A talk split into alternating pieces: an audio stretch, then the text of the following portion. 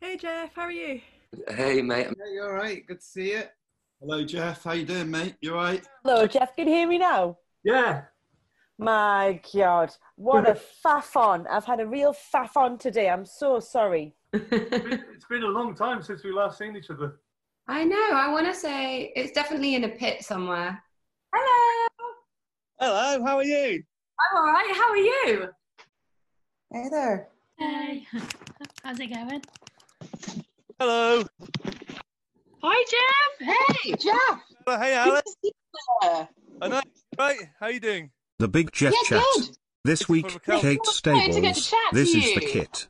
You, how have you been? I've been pretty good actually. I mean, like I must admit that I've, I've had a good weekend. Um, really enjoyed some of the live the live music from the gig streams sort of thing. Oh yeah, Um, I saw the um the Bristol takeover at the weekend. That was good. that was amazing, wasn't it? Yeah, really great. Apart from one thing, it did make me when I saw Rachel Dad's performance, it did make, make me want to run up and give her a hug. Yeah, yeah. I know that obviously that she's been going through a bit of a must have been going through quite a tough time with Itchy being in Japan sort of thing. Must Yeah, be quite hard for her. you know. I think it is really hard. Yeah, any I mean, I guess anyone who's like living with their kids while their partner's away is yeah, it's pretty full on. And also the fact that that that, that, that, that obviously it must be like really, really difficult with the communication side of things as well. Must make things really hard actually. Yeah, yeah, it's not easy. Yeah, she's a trooper. She's Yeah. she's a soldier. I know that that's the thing is though, but at least like at least uh, I mean like what I felt with her is that it was very honest and so it's very like sort of her being like going yeah I may not be in my best of states because I've, I've been going through this and it's like and actually it's really refreshing to see someone be that honest. Yeah, she's so Rachel is really excellent for that as well. She's just so honest in sort of everything she does in her songwriting and yeah, when you speak to her. Yeah, I mean I find that also with her there's both like kind of there's almost like similarities between like you, her, and Rosie in the way that you do approach songwriting. for Yeah, me. there's there's some sort of um Venn diagram to be drawn, I think. You're probably right. He's like, because I think that there's, there's there's definitely like there's something within hers where, especially on her last album, where it does touch touch on like the spirituality to a certain extent, Yeah. and that actually that. So I did say this to her like to her face that, that, that I very much felt that it was very much like an uplifting feeling. Yeah. Yeah, Yeah, it's but- true. She's an uplifter. And it's Yeah. good because people I think are often shy to talk about that Hmm. and um and it's just really refreshing that, It's that also she, like she does it's it. also like great in amongst the world of where you can get some really bleak singer songwriters to have someone just singing about like the innocence of bouncing a ball. Yeah, exactly. Yeah. And just the pleasure of the language of like the words and the repetition and stuff. It's Yeah. really great. She does it. She she hits the nail on the head every time. I think that I mean, like, but I think there's also a certain extent there is that also within the way that you the stuff that you do with this is the kit as well. I think there is definitely a sense of that. Well, Very yeah, nice. I try and I try and uh, you know, have a bit of fun and be as honest as I can. Yeah, but it's but, but it's like as if the way you try to describe like for me the feeling of watching you guys play live is like almost being taken into slightly like a dream world.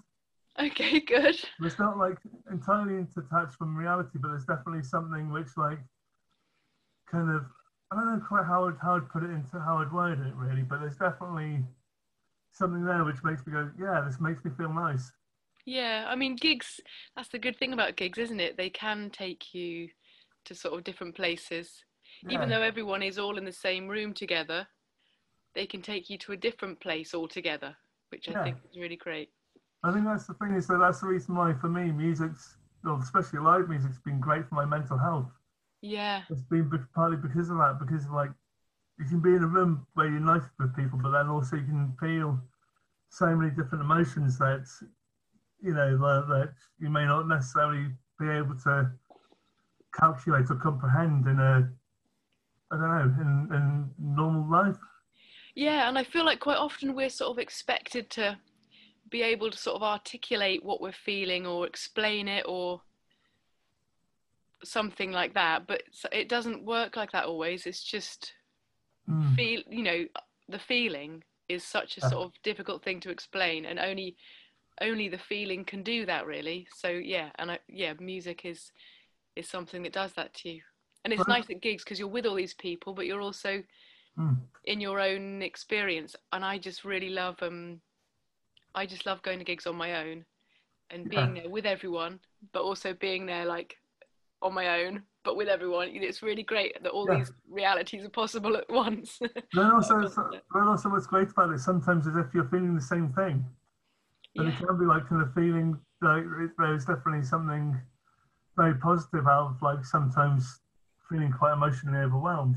yeah, definitely. I think Right. we need it.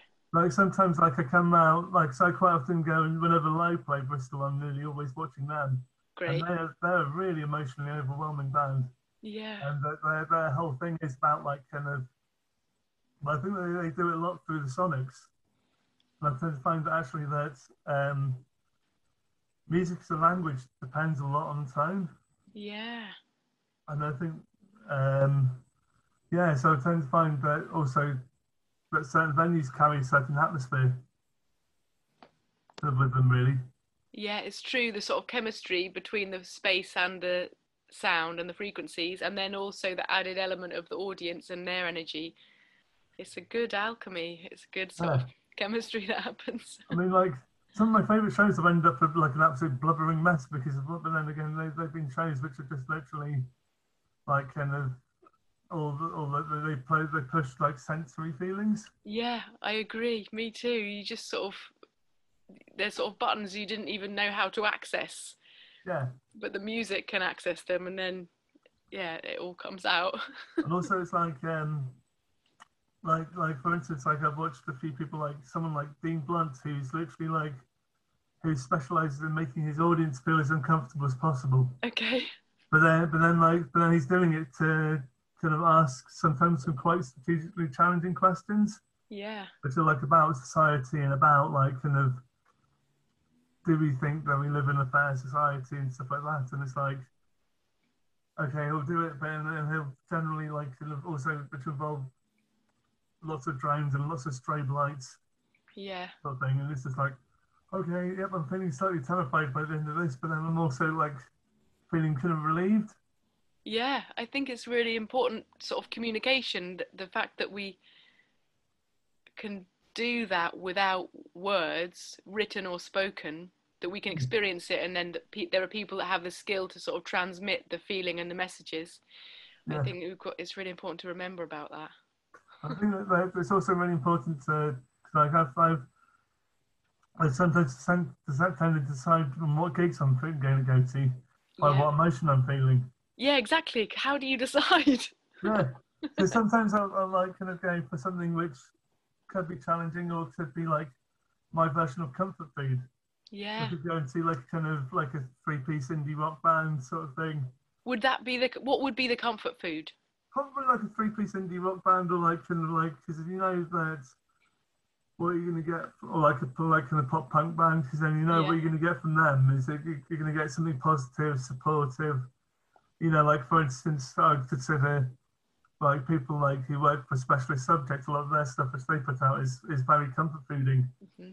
It may not. It might sometimes be talking about like kind of quite negative things, Right. like so then like they might be talking about like a lot about like the mental health issues or about like kind of I don't know, like kind of gender dysphoria and stuff like that.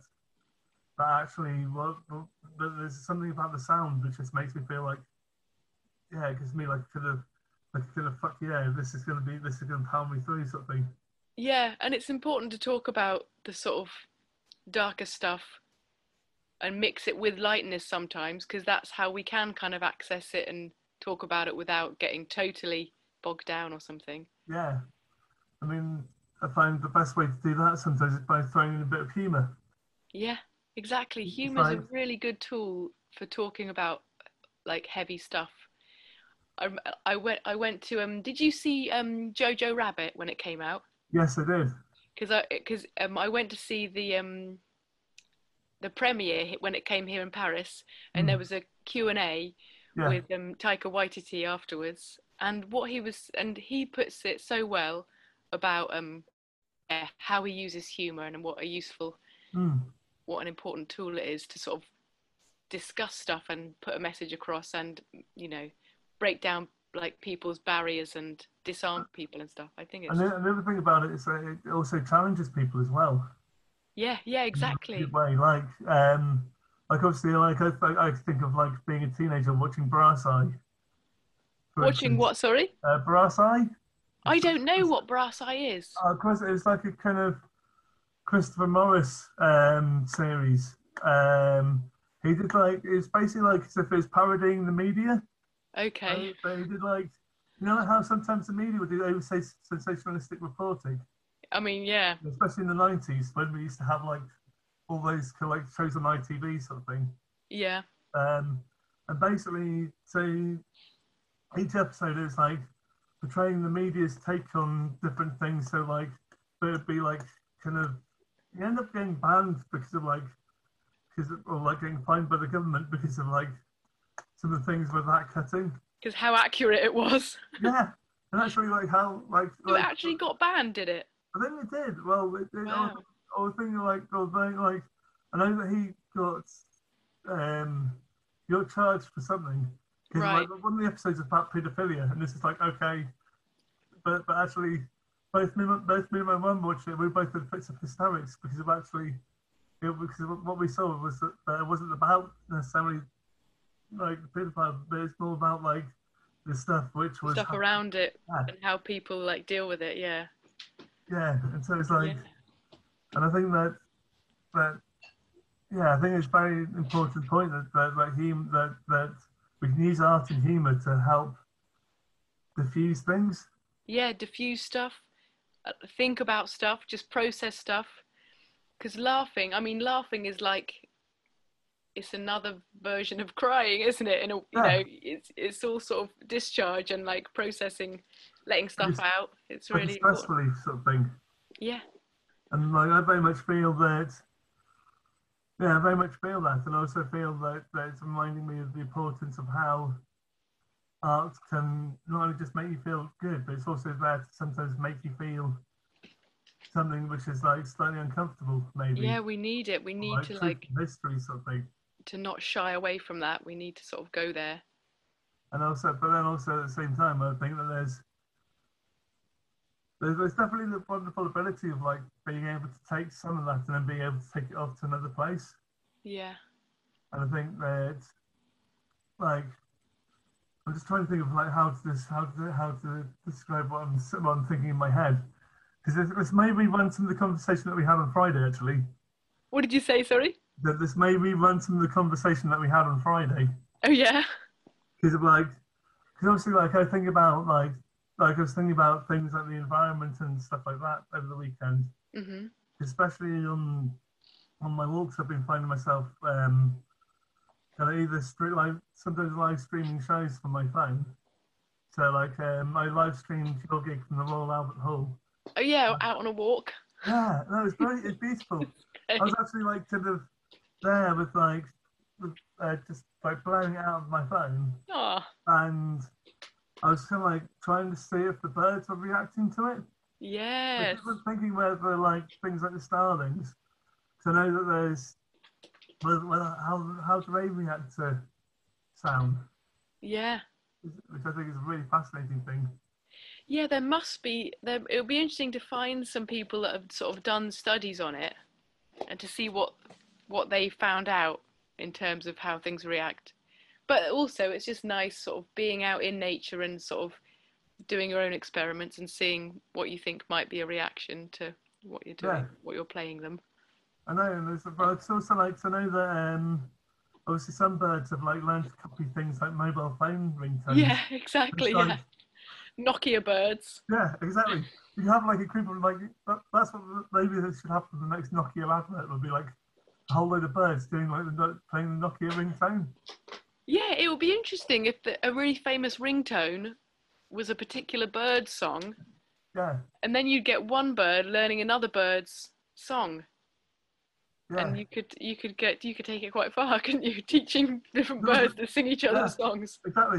then you can also do songwriting out of it because like if you think about it, it's like it is almost like educational because of like obviously like with a lot of like wildlife's instincts, it's about like kind of survival. And so sometimes some some bird, some some animals be learning how to, I guess, how to mimic Yeah. in that way.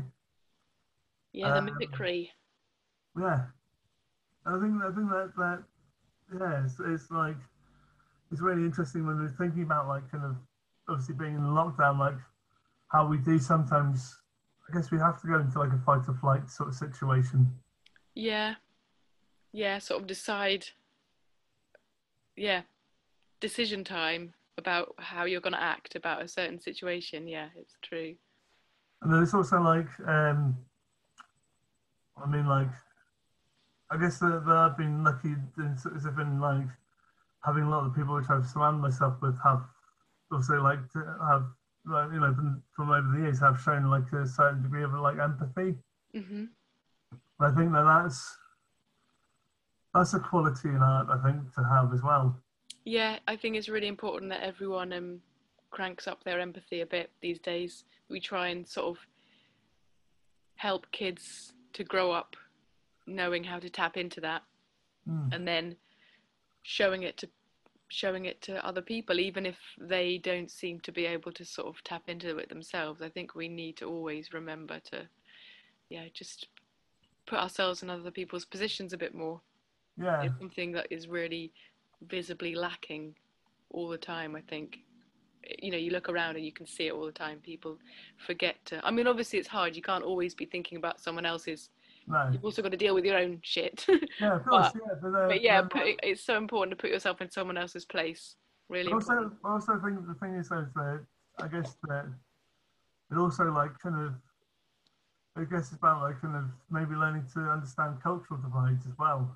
yeah definitely i I, mean think we, that there's that there's there's huge cultural divides like not just like internationally but also within our own countries. I think. yeah within within one postcode there can be like huge huge cultural divides and it would be great if there was just a little bit more reaching across Mm. and sort of, you know, But windows then, but, into each other's but it worlds. is really weird so sometimes when some of them have been like kind of quite secretive in many ways. Yeah, So I because guess people have a right to be secretive, I guess. yeah, I mean, definitely, of course, people have a right to be secretive, yeah. But then but like for the when- right reasons, I guess. You don't want it. You shouldn't be coming out of fear. It should come out of something unfear related, hopefully. Yeah, I mean that's. I guess that's what I was kind of trying to allude to, sort of thing. 'Cause I guess that when I was a teen, I guess that speaking for myself, I came from, even though I came from like kind of quite a relatively kind of, I guess, comfortable-ish upbringing. Even though my parents weren't partic- weren't particularly rich, they they basically managed to buy this house in the little village and. Um, basically kind of like we might, which we managed to get like expanded almost into almost like semi mountain sized sort of thing. Uh, but um, that was through their sheer hard work, but also that in the village that there was um, that, that it was a very like hippie sort of left field sort of space Okay. and so um, we had well there's definitely like we had a few families who came in from who were like immigrant families hmm so like there was the Kosovan family which came and lived came and lived in the vi- came and lived in the valley for a little while. There was like Yeah. um, several families who had adopted, you know, like kind of African kids sort of thing. And Um, how how did the sort of and was the general vibe of the community open and welcoming of people that would come and move into the village? I think so, especially of our part of the community, it definitely was. I mean, Yeah, like that's good. my, my, my parents' basically doors were basically always like uh, doors open.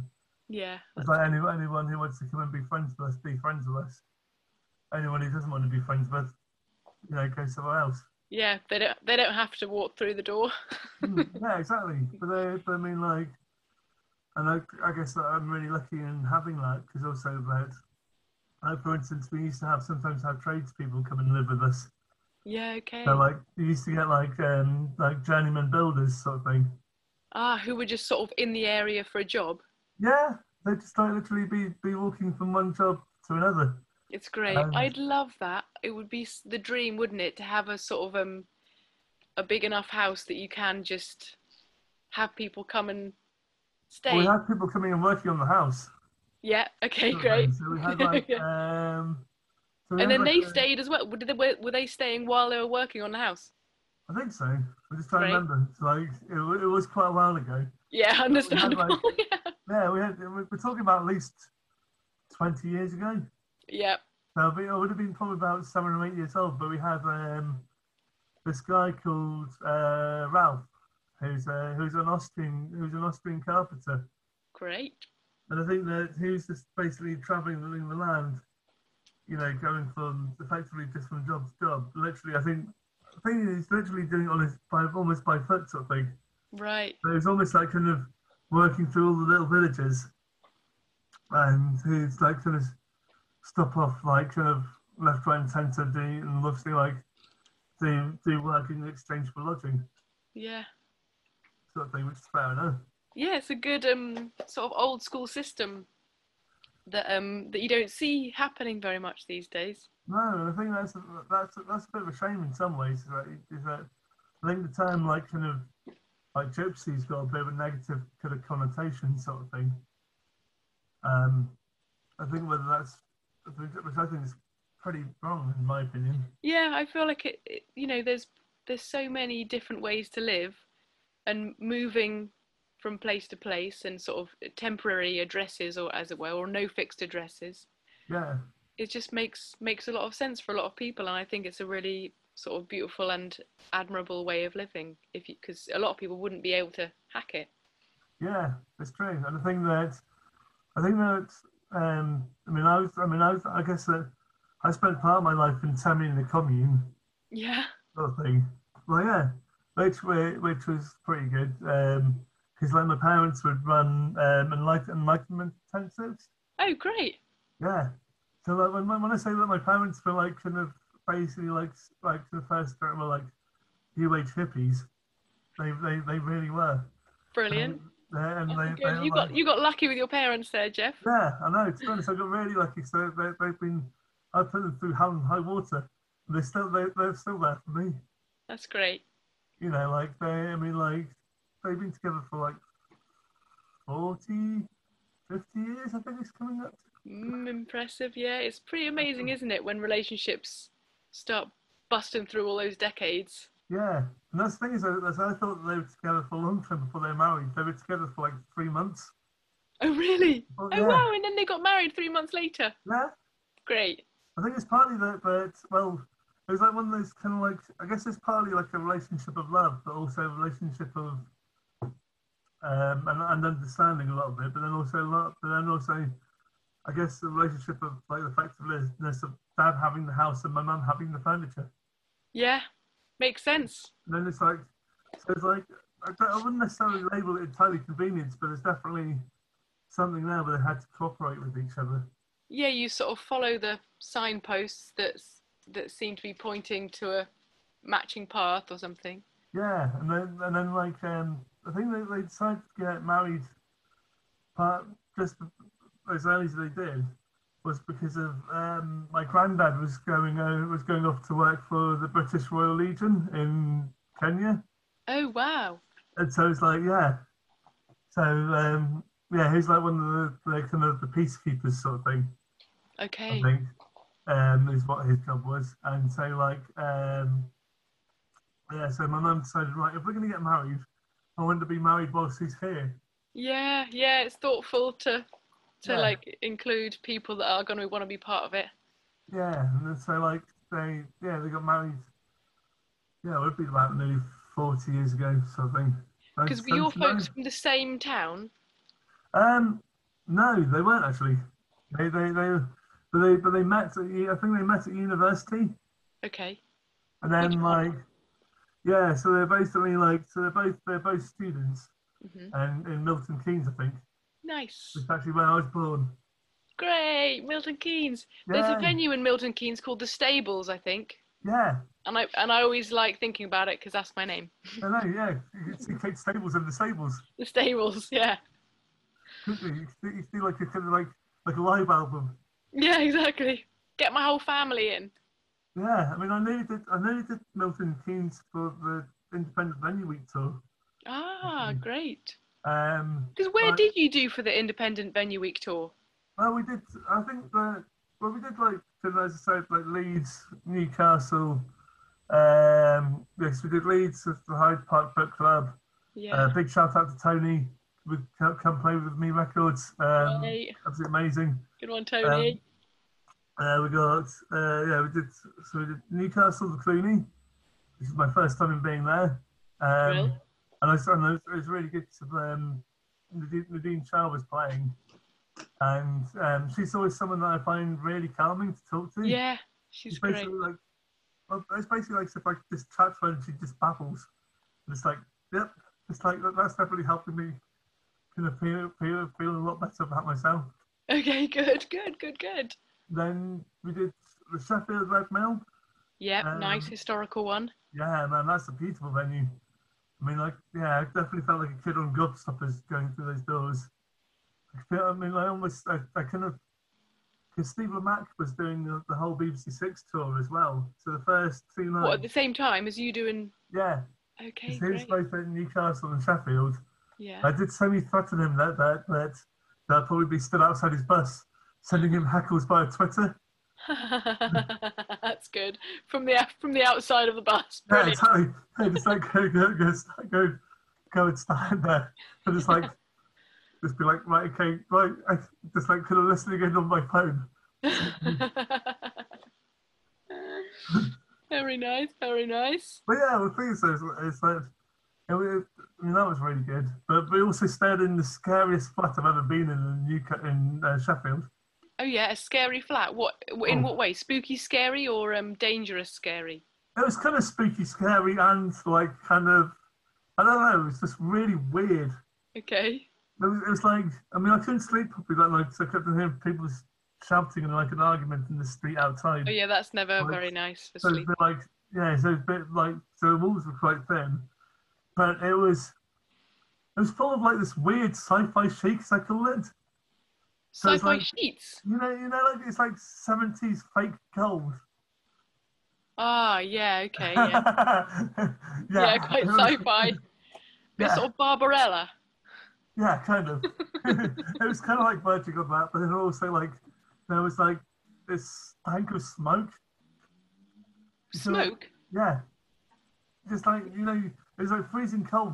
You, you, could- you clearly tell that someone's been smoking in there because the whole right. place just stank of the smell of smoke. Oh yeah, yeah. And then like um, Hangs the around. bathroom was like the setting for a Spandau Ballet video, Okay. just because it was like. So you know that that kind of like really cheesy hyacinth bouquet. sort of thing. yeah, Mrs. Mrs. Bouquet. yeah, it really was. It was just like, Did you take any pictures? Did you do any oh documentation? yeah, we did. We, we literally, me, me and Sybil, who were staying together, we just for that night, we were just like in fits of hysterics for about 50 minutes. Just 'cause, like, I mean, I was too scared to even get in my bed because I was scared of the gold which lay underneath it. Yeah. 'Cause it was like, like they Yeah, had like It's always good to bring a sleeping bag. Yeah, on it was tour. like, yeah, yeah. t- I think I think that's probably good advice actually. It's like it's like try and bring a sleeping bag from Yeah. next time. Good Be policy right. in life, actually. Just you know, always be ready Yeah, to have a kip with your sleeping bag. yeah. Yeah, that, that, that's so true. But the thing is, though, that that the, the the the actual advert for the place did look pretty good. Yeah. It's just like when you got there, it's like, oh my god. So This often the case. The advertising is one thing, and then the reality is another. Yeah, but then also like they had these weird light settings as well. You know, Oh, like, yeah. they had like five different lamps in one. Five lamps in one. Yeah, it was like this, like kind of like, yeah, it was like, this, yeah, it was like, it's, it was like, I don't know quite how to describe it, but it was like one of these things where it had like three different rings of lights. And It's loads like- of loads of knobs for the different combinations. Yeah, I think so. Okay, great. Hey, we, Spaceship uh, we, lamps. could, we, we could have, if we thought about it, turned it into a party. It's like flash of different lights. It's like, the disco tree. yay! But not on the tree, but actually on actually on the ceiling. Oh, Archie on the ceiling. Oh my Yeah. god. I was Listen. imagining some sort of like standing lamp with loads of different stuff coming it up was kind of like that, but actually on the ceiling. It was just just like, hanging off the ceiling. Oh, It was, great. yeah, it was, everything was like really bad 1970s decor. So it was like, Excellent. it was like, Well, for some people that'd be a selling point. Even, even the artwork was full of gold. Was it great? Yeah, they had these kilometres of. with These Uh, Hi, Mola. Hello. Sorry, Jeff. Someone's just leaving now. I just had to say goodbye. Oh, cool. No worries. yeah, but no, but even all the artwork was full of fake, horrible gold. yeah, how interesting. The gold, um, the Midas touch. Yeah, I know. Jesus Christ, I literally did feel like as if I turned into King Midas by accident. Maybe for all the wrong reasons, though. but then again, that's just like King Midas' story. It's that story of, of like, watch what you wish for, isn't it? yep. And don't True, take advantage exactly. of people. And Um, what, a, what a curse Yeah, I know. wealth can be sometimes. I think the thing is, though, is that that it's like obviously like through these times, it's obviously it's, it's going to affect a lot of people's like mental well-being. hmm And the thing is, though, with that, that that's completely indiscriminate of you know age and gender and like kind of whether people are well off or not. Yeah. You know, sometimes. So I think like, especially with things like autism, I think that definitely there's definitely links to genetics. I mean, so I know that both that there's definitely like an autistic strain in my family.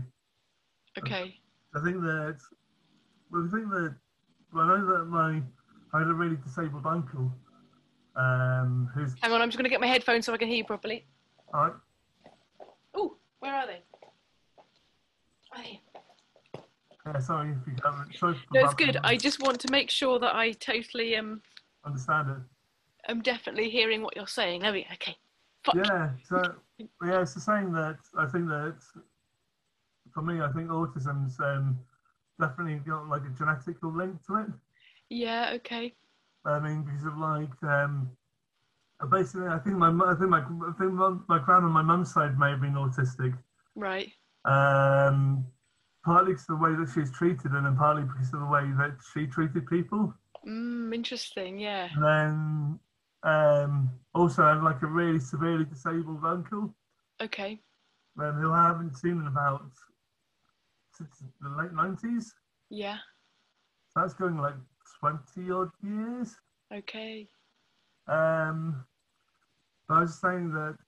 The, I guess that I'm not, I'm not quite sure what I'm getting at really, but That's all right. Any conversational direction is a good direction. Yeah, I mean, like, I guess that uh, there's a lot of people. I think that because I was brought up also around a lot of autistic people. hmm Because also just down, um, literally down the road from Horsley, there was a Ruskin Mill. And what is Ruskin Mill? Oh, it's like a big outsider kind of college for like okay. um, education, outside ed- education Okay. in a Great. sense for people who've either got autism or they struggle to deal with their family or like there's like behavioural issues sort of thing. Yeah. So it's like or they've had like addiction issues, stuff like that. So like and or like troubled children sort of thing. Yeah. So people who could do with a bit of um, outside activity therapy. Yeah. Yeah. It's basically how it operated. It was huge. It was like so like I think that's that definitely helped me is I've been not seeing necessarily entirely autism as a barrier. Yeah. It's not a that- barrier. Yeah, so I just saw them as people. I didn't really judge them so much for what they were going through, sort of thing. Yeah. Because I just saw them as like, okay, yeah, they're people. They may they may have some slight challenges, sort of thing, but they're they're definitely people. because everyone's got their own situation and their own reality haven't they whether whether it's sort of whether people feel like they can see it or not Mm. and um or you i mean i- it's just good to remember just not to um jump to any conclusions just to just to respect people and their sort of path and their and and their personality Yeah, I think also that, I mean, I think obviously like music can definitely do that. As if in like reach out to people. yep I true mean, like, I mean, like, I look at most of the people that that, that well, most people that would seem to idolise all people who are kind of like technically outsiders. right interesting yeah I think that I, I include myself as if in like uh, like, in, in saying that because I think Mhm. that well, I mean, like, I think for most, I think like as if in like I idolise Daniel Johnson yeah uh, well, I idolized because like partly because of, like, I saw him as being like this outsider figure, but then also I saw I saw traits of myself in there. Yeah. I It's think powerful when you do see, yeah, links between your own experience and s- what someone else's experience. It's a really powerful thing to sort of have that recognition. yeah, and I think that I mean like I, s- I could have self-diagnosed myself with being autistic before I actually I was given an official diagnosis. Yeah. um, partly because of um, my parents were quite involved with uh, like an activist theatre company, although Okay. they supported like an activist theatre company who were like just made up of a couple of neighbours um, uh, in Horsley, and Right. um, one of the plays they did centered around a couple of characters who had Aspergers, Okay. and I watched it and I was like, hang on, I've got every. I was, I was watching it. I was like, hang on, I've got every single one of those traits. I was like, tick, tick, tick. The obsessive, you know, like that, like as if in the obsessive compulsive tendencies, the kind of um, like as if in those certain things where. He would, where like one of the characters would get stuck on a certain subject and be like, "Yep, that's me." Yeah. And wh- Um, how old were you when you saw it and were ma- making these connections? Um, I think it's just like I was thinking about how I behave, and then I was like, Yeah. I was, I was probably about 18, 19, Yeah. maybe a bit earlier than that, I think. Uh-huh. Um, but I definitely was well aware that, I mean, I've been well aware since like I was 12, 13 years old that I wasn't quite like the other kids. Right. Okay. Um, I, mean, I think that's partly through like uh, the education, through like going through education and actually finding some parts of learning a lot harder than other parts. Yeah. And like, like even at primary school, I'd have to have some special needs person come in and actually show me how to do joined up handwriting. Yeah. Um, but then also like I guess that I've always been a daydreamer. Okay. That's good. Yeah. Good thing to be. Yeah, I think it's a good thing to be actually. Yeah. I mean, like, does that like, kind of, like does that? Do you ever think about like you know like singing your songs as like a daydream? Yeah, I think so. Because I mean, daydream is quite a nice broad um, I concept, isn't it? Hmm. Because I guess, yeah, it's sort of a thought process or a thought experiment or just, you know, thinking about anything. And I feel like my so- my songs are that a bit. They're just sort of um, exploring stuff inside my head, but then turning it into sound or whatever, whether it's like words or music or both. So I guess that is a daydreamy thing, yeah. I wonder if um I I feel like in terms of like being a daydreamer, I probably had different times of my life where I've been more day prone to daydreaming than others. Hmm. I feel like I'm not good at concentrating. And Yeah. so sometimes that means that I sometimes my lack of concentration manifests itself in me daydreaming. Yeah. And sometimes my lack of concentration means that I can't daydream because I can't sort of concentrate on nice. what I'm daydreaming about. So it's just, you know, it's just, uh, I guess, yeah, di different people's relationship with their brain noise. Their, Yeah. Which, of- which of course will be very heightened at the moment. Yeah, a lot of Okay. brain noise at the moment. I Yeah. mean, I, I hope everyone is managing their brain noise okay. I've Yeah. started doing loads of um, whenever I'm on the phone, or even when I'm not on the phone, I, it's really helpful just to do like um, repetitive drawing. You know, Mm. just phone doodling basically. And I I've do got, that. and it's just so nice just filling a space with pen just that's the only goal just like filling up the space with the ink that you're enjoying and that is that's been a really good brain karma for me Yeah, I used, to do, I used to do that a lot. uh, I mean, I still do sometimes when when I'm on the phone. I should Yeah. doodle. But then also, I find I do that in secondary school as well. yeah I, and I basically find myself drawing roller coaster rides. because it for me it helped me listen as well like you're in a class and if you're just like doing something with your hands Yeah. that doesn't require you to think, you I, I find it easier to sort of listen to what's being told. It's like kind of like kind of focusing, isn't it? Yeah. Like Are we sti- do you still have any of your roller coaster drawings? Oh no, I burned them all. I, I literally, Did I, you? I, I, burned- yeah, it's basically when I when when we when I did my last of my GCSEs, I basically decided to have a huge celebratory bonfire. Okay. Literally, I literally threw all my secondary school stuff on because of like I had a bit of an up and down experience of secondary school, so right. with like the bullying and all that sort of side of things. But So it felt Um, good to do like a ceremonial. yeah, it was Cleaning the like, slate. It's like that's over. Yeah. I mean, like, I mean, like, I pretty much did my first, fe- well, my first festival of my own was like when I when I got my GCSE E results. Okay. Which one was it? Reading Festival '99. Wow, quite a hefty one, Reading. Oh yeah, of course it was. Come come on, like. It was, it was like it was it kind of that's the go-to GCSE E party pa- party kind of like festival is Reading. Reading in 99. I wonder if I knew anyone who was at Reading in 99. I mean, like, I, prob- I probably did. Who knows? that's- But yeah. that's what it was. Oh, I think there was I probably definitely- had some mates that were sort of, you know, next to you in a crowd somewhere. Probably, or like the thing is, I wasn't at that time. I wasn't necessarily so adventurous, kind of like Right. you know, going necessarily so far down the front. Yeah, fair Um, enough. I mean, like I remember seeing like Atari Teenage Riot Okay. um, on like half ten on the Saturday morning. I think it was. Great. But- but- 10.30 Saturday morning. Yeah, I know. But, but it's, it's perfect wake-up call. But then there was also like there was that mixture of like, as I said, with some acts going into them because of being like both enthralled and terrified at the same time. Right. Yeah. Yeah, Because exactly. it's It's something like that. It's like, yeah, an overwhelming, an over, bit of an overwhelming scenario.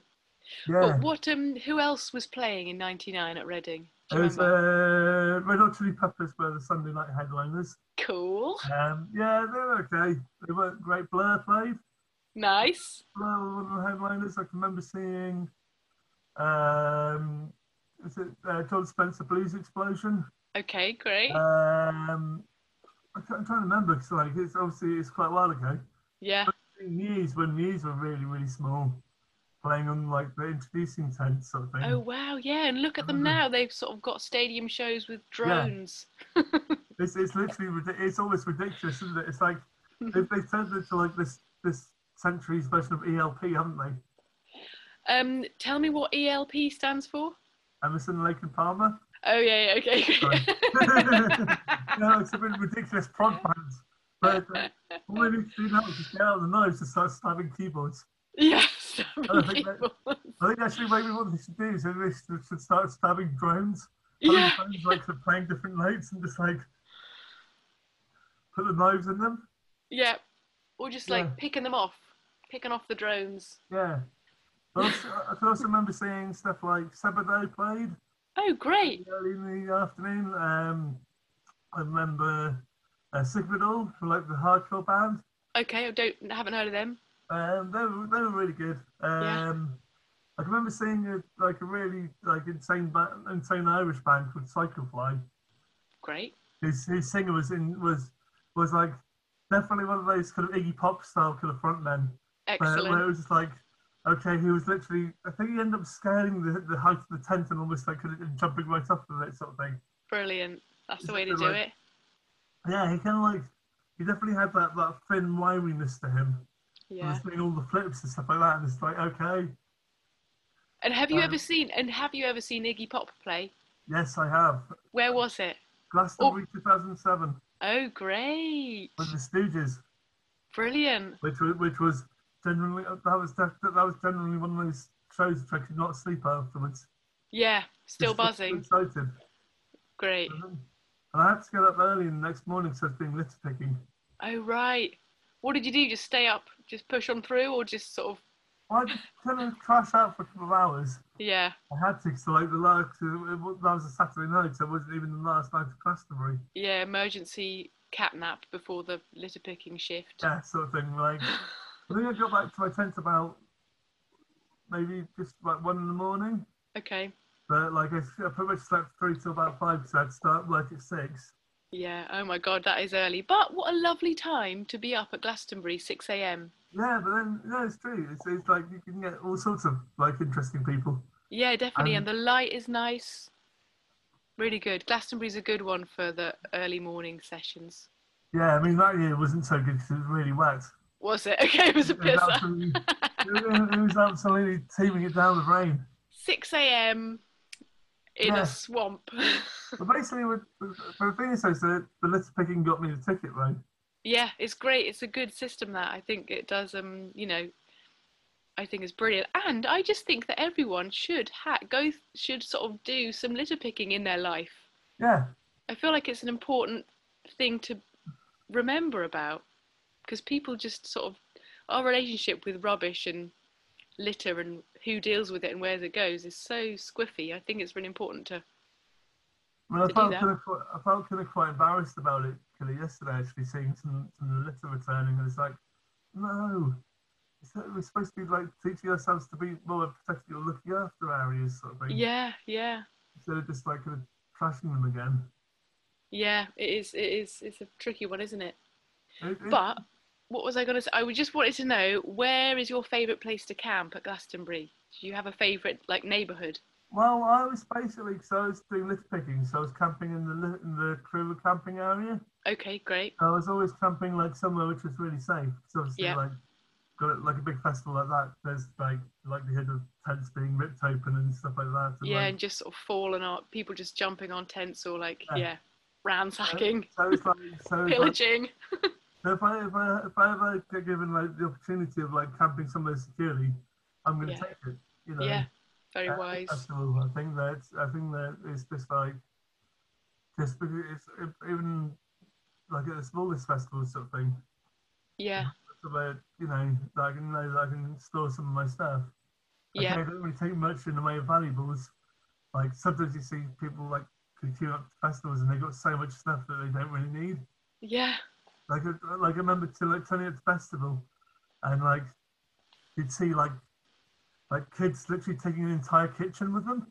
It's like you're not- yeah. It's that- it's it's strange, isn't it? And then sadly, quite often they just leave it, which I think Yeah. is really upsetting. Whereas the only things I take is pretty much tent, clothes, and some food. Yeah, Like, exactly. Maybe like or maybe a sleeping bag as well. Yep. 'Cause Useful. sometimes it depends on if I can out- be asked to undo the sleeping bag whether I'll actually get in the sleeping bag. Yeah, there's Whether the I'll just sleeping throw bag myself on again. the floor. yeah, yeah, yeah. I do get a little bit worried about being cold at night though. I love have I love sleeping in a tent, Mm. but I don't like it when I'm just lying awake freezing. So yeah, I usually probably bring more layers than I need to just because I'm worried about being Yeah. cold. No, but then also the other thing is that for me is that, is that I just don't get undressed. So Yeah. I just throw myself on the just throw myself on the on the floor. exactly, you don't need to. It's great. You just sort of lie down, get up, get Yeah. out, have the No. day. Lie Obviously, down. I obviously change the underwear because I'm like Or not. I mean, Yeah. like it's I mean, I, I, fine. I, I mean, that's the one thing. Like, I, I'm not always so great, like the greatest of standards, but that's definitely one thing which I really always do. But every day, you know, and like, but, but it's like, like it's for instance, um, like so quite quite often that like Green Man, I get like trench foot. Oh yeah, Mhm, Green Man is Sunday. often a real slushy one, isn't it? Yeah, I, I love it, but it's definitely a bit of a slush. Definitely, a bit- it can be a bit of a slush fest. Is it true that there's only been one ever that isn't that ha- where it hasn't rained? Um, no, there's been more than one. There's been more than one. Okay, I think Because that, no, I was that one which where it definitely didn't rain, but then, that Okay. then, then it's like a steaming hot summer. yeah, And there's definitely been some where it hasn't rained. okay, I mean, like, okay, there was, there was one where they had like the mini thunderstorm on the Thursday, and then it's really sunny the rest of the weekend. okay. So that kind of counts as as it not raining. It's true. Yeah, if Yeah. You, if you get a good couple of days in a row. But for, the- well, no, but then for, for the first, but actually it was like a mini thunderstorm on the Thursday afternoon, so it was before really the festival really Before it all started. kicked off, yeah. So, I mean, I don't know, my friends got absolutely drenched in it because they were setting up their tents. But then they had the weekend to dry off. Yeah, exactly. It was, it was Yeah. like it was like the rest of it was like really sunny, but Yeah. I think it's just because of it's got a slightly unpredictable microclimate. Actually, yeah, it's true. Not last year, but the year before actually was really dry Okay. as well. So that, that was it, it had like a, s- like a few specks of like kind of hazy rain, but whereas it wasn't like kind of like an absolute deluge which I've, I have experienced there and There's like no sort of mud lakes or anything. No. That's- and actually, to be honest, I think Greenland's actually one of the better festivals at managing for, you know, extreme weather. Yeah, they're just ready for it. They know that it's it rains a lot in Wales. We need to Yeah, but- sneeze. But It's gone. also, I think that they, they, because of also having had it in the past when it did pretty much sink into the ground, that they were like, yeah, it's like a wake up call sort of thing. Yeah, now we're going to be ready every time. yeah. Yeah. But, but it's like, I mean, to be honest, I think the most extreme festival weather I've experienced in the UK would have to be the past couple of standing cooling festivals Ah, in North Hertfordshire. yes, okay, okay. And oh god, we had we had like I think it was one time last year when we had we had three different types of storm. On like Three different types of storm. What Yeah. what are the three different what were they? Well, we had like well, we had like I think it's space for 24 hours. But we had two we had two electrical storms, so like Okay. thunder, lightning, and then hurricane. Oh my god. Yeah, I mean, like I was lucky that my tent was still actually still remained there. They were- Yeah, they're lucky that they still actually to allow the festival to They even could- happen. carry is it- on. Yeah. Because, I mean, it, it was just like, this is amazing, but then also this is completely terrifying. I mean, like, they, they had like, they had to shut down the sites on the Saturday three times. Wow. Twice, actually? Yeah, it was twice. There's like one mini storm, then it's like, oh no, here we go. Here comes the, the absolute. I can't even imagine how stressful it must be like being in charge of the festival and that sort of stuff happening. Yeah, especially That would- also, that would running, finish me like, Stage manager and stuff like that. And having Yeah. The cipher between the artists as well, because they literally had to haul the artists off as well. Yeah, so stressful. And then like, but then they had- they had to like kind of renegotiate everything. So they had um, but like luckily Paloma Faith who was headlining. She she basically just said to all the other acts, look, they can still go on. We'll just do half hour. Yeah, okay, that's good to sh- you know think of the other artists. Yeah, especially if, Decent. if some of them had like kind of come like quite far to come and play for them sort of thing. Yeah, because you do. It is you do go far. It's true. What's the furthest away you've ever gone to for a gig or a festival? What's the first furthest you ever travelled? Barcelona. Barcelona, from Paris Primavera. down. Yeah. Great. Exactly. I think the first time I went to um, Barcelona, Robin Allender played. with Okay, Jan Tiersen. great. That, that, that was also gives me like a kind of um, that also gives me um, uh, like another thunderstorm story. What? There was thunderstorms at that one too. Yeah, on the Sunday. Oh Like, when- wow. When Robin Allender was playing the, the, the closing event, Yeah. Susan in Jan Tiersen's backing band, and um, I remember like I'd managed to literally run to the nearest corner shop and grab like the la- literally the last trolley. The last umbrella in Yeah. town. Yeah, literally just like kind of because I was like, right, okay, my parents are packing me off, going, ah, no, no, no, that's not going to rain there. Yeah, like- not in Barcelona. Yeah, but when it does come down, it, boy, it really does come down. Oh my Um, god. Yeah. It was like raindrops like hailstone size. Incredible. and they could have um it was like Richard Hawley and Jan Tiersen right. playing in front of the Arc de Triomphe, Wow. you know, and um, which like kind of like, so it's an absolutely massive strip Uh-huh. and it's just like it was freaking amazing. I mean like Harris Cutting ended up getting ripped up by the locals to, to try and form shelter. Right. But whereas I'd heard the rumbling of thunder and went, Look, I need need shelter now. Yeah, well done for finding the last brolly. Where Yeah, does so- everyone stay at Primavera? Is it like, is it a camping festival or is it a s- accommodation? Uh, it's accommodation. Sort yourself out. Yeah. I think the fix is it's mostly like a city festival. Well, it's kind of like it's uh, partly a city festival Okay. and partly you're quite a lot outside. But the thing is, that it's not on it's not on grass.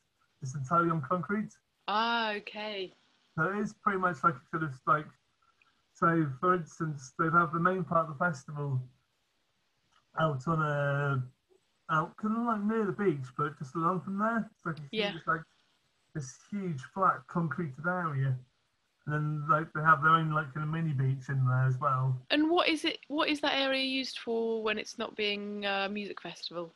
I don't know actually. I haven't, I haven't really thought about it, but it's definitely Hmm, Interesting. just like along from the dock. So I think it's partly to do with like docking or parking or something. Industry Maybe. stuff. Yeah. yeah, you know, like, sort of the usual thing which you see like black- background being used for. Yeah. Um, but yeah, it's also that that they've got like 'cause it's near like where the aquarium is as well. It's like Okay. like just on I think it's on like I think it's aquarium or there's some sort of like kind of Attraction. yeah. But there's definitely like a huge museumy thing right next to it, which they use for like an indoor venue. Okay, great. It's got, like a three thousand seater theatre. Nice. So when they have all the like a lot of the acoustic stuff are like avant-garde, experimental sort of stuff, and it all happens in the theatre. Oh, that's nice. And yeah, I've seen some amazing shows in there. Great. I saw Sunrise Orchestra play there. That was that was quite that was really special. Who did you say, sorry? Sunra Orchestra. Sun Ra. Oh, wow. When was that? That was like about three years ago. Okay. There wasn't actually Sunra, but it was, his, It was the orchestra. with um, Marshall Allen. He's Okay. like 95 years old. Brilliant. Yeah, and, and, and- and that was really beautiful and really dreamlike and kind of trippy. Great. Um, which is kind of what you want from the from the kind of like Sunra from the Sunrise backing band. Yep, it's true. That's what you. That's always nice to get. And when you go to like Primavera, do you ever see people that you only see there, like recognise them from Yep. times before? Yeah, Oh, yeah. great. I love that. That's brilliant. It's a pretty international festival. So I've met people from Italy there. I've met people from Chile. Um, there's Wow. people that made friends from Germany. hmm Who are like in Sweden as well. Um, some of them, some of them also come to some of the UK festivals like End of the Road as well Okay. and Green Man because there's quite a bit of crossover with, um, between those two festivals. Um, right.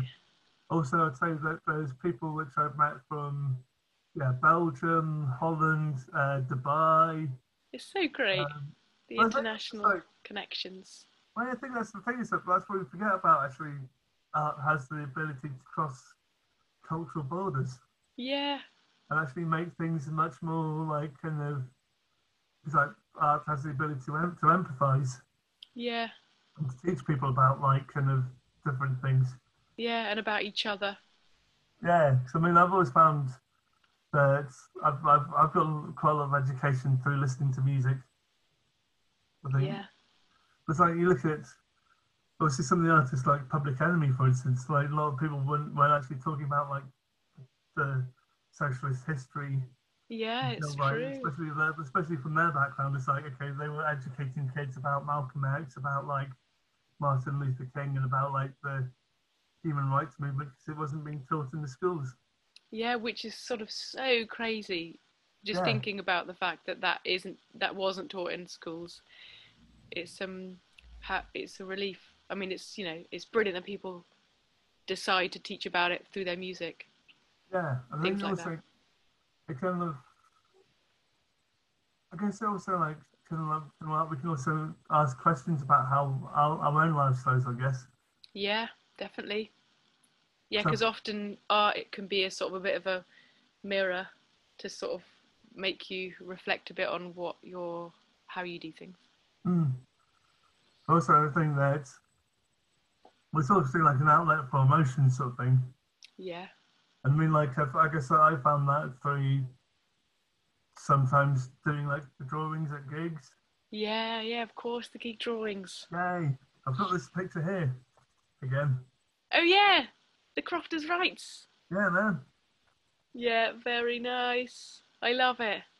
Yeah, I love it as well. I mean, like that show was particularly quite moving for me, actually. It was a nice one. I like um, I st- ca- I still feel I still always just refer, refer to that place as the Croft. Yeah, well, it is to be honest, because it's ingrained in our history in the way that you know that we refer. That, I mean, I still refer to it as well as craft as well. Yeah, really great, great spot. it's Good great. memories. Yeah, it's obviously like the the people who own that who own that now own, own the exchange. Okay. And like so, it's like so Fat Paul and like uh, Paul Horlick and um, Matt Rockridge and like kind of all the people who used to own the own the craft are the people the same people who run the exchange. Okay, I didn't realise it was the same team. Yeah, That's pretty good. much is. Yeah, which I think is really great. So also they've they've really embraced the whole community down there. Yeah, they're decent, decent guys. Yeah, and, and it's nice if they, but also they've they've really embraced a lot of like kind of like the outsider movement as well. Yeah, So people who are like from the LGBT background, people who are from like kind of either trans as well. And they've been really like supportive of like my friends who've been putting on events there, that's great. and it's it's always been a really welcoming environment. Yeah, But it's also helped that all of them are in bands themselves. yeah. I think it does help when you're to when you're running a venue. I think if you've had, if you get regular experience, or if you've had regular experience of being on the other side and like being in bands and you know, go coming in and out doing gigs. Yes. I think again, it's that thing of you know, bit of empathy, bit of knowing what it's like for someone else, because so many venues are just someone's had a business plan to have a Yeah. venue and they don't actually realise all the different human elements that make it work and make it sort of a vibrant place. like a community as well. Yeah, That's- that- and that's- exactly.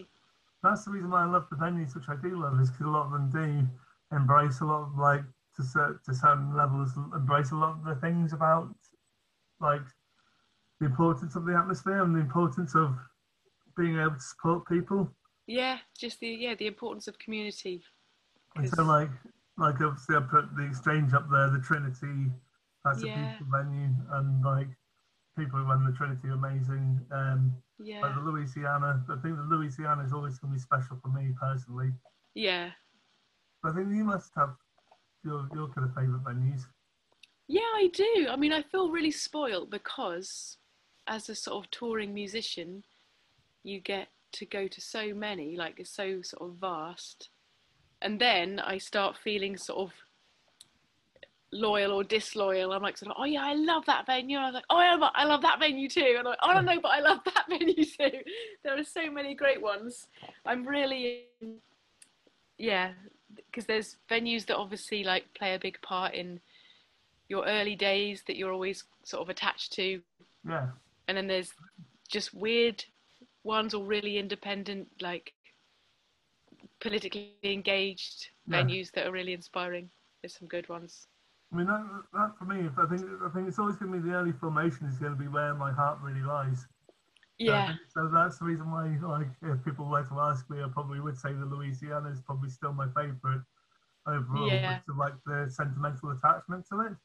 yeah i feel like it's yeah similar for me with them well there's a venue that i that was in my hometown in winchester called the railway inn Oh, And that's so a great that's- place. I yeah actually so i'm been there once. I'm really fond of that place, but also because I guess a lot of my musical sort of coming of age happened in Bristol. I just always think about the Cube and how brilliant it is there. I yeah, just oh man. so many happy memories of playing at and seeing gigs at the Cube. It's great. I love it. The the last time I was at the Cube, I was watching uh, Lonnie Holly. Oh, I really wished Yeah. I had been able to go to that gig. Did you It- get i- his cap? Did you get any of his merch?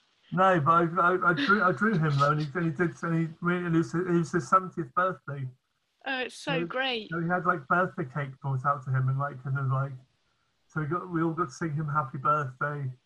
and Did he you, was do you like, have the picture you drew within reach now? or "Ooh, is it- no, maybe, maybe not, oh maybe Well, it's all right. No emergency, but I'd love to see it if it is Well, easy Oh, yeah, to it's, get it's hold of. definitely, It's definitely around somewhere. It's in one Yeah. of my sketchbooks. Um, is it- is it in the pad? It's in the pad there in this room. So it's definitely here somewhere. Well, if it's not easy to find, then maybe email me a photo later or something. Yeah, I think it's quite easy to find. I think it should be. Oh, no, no, it's not pad.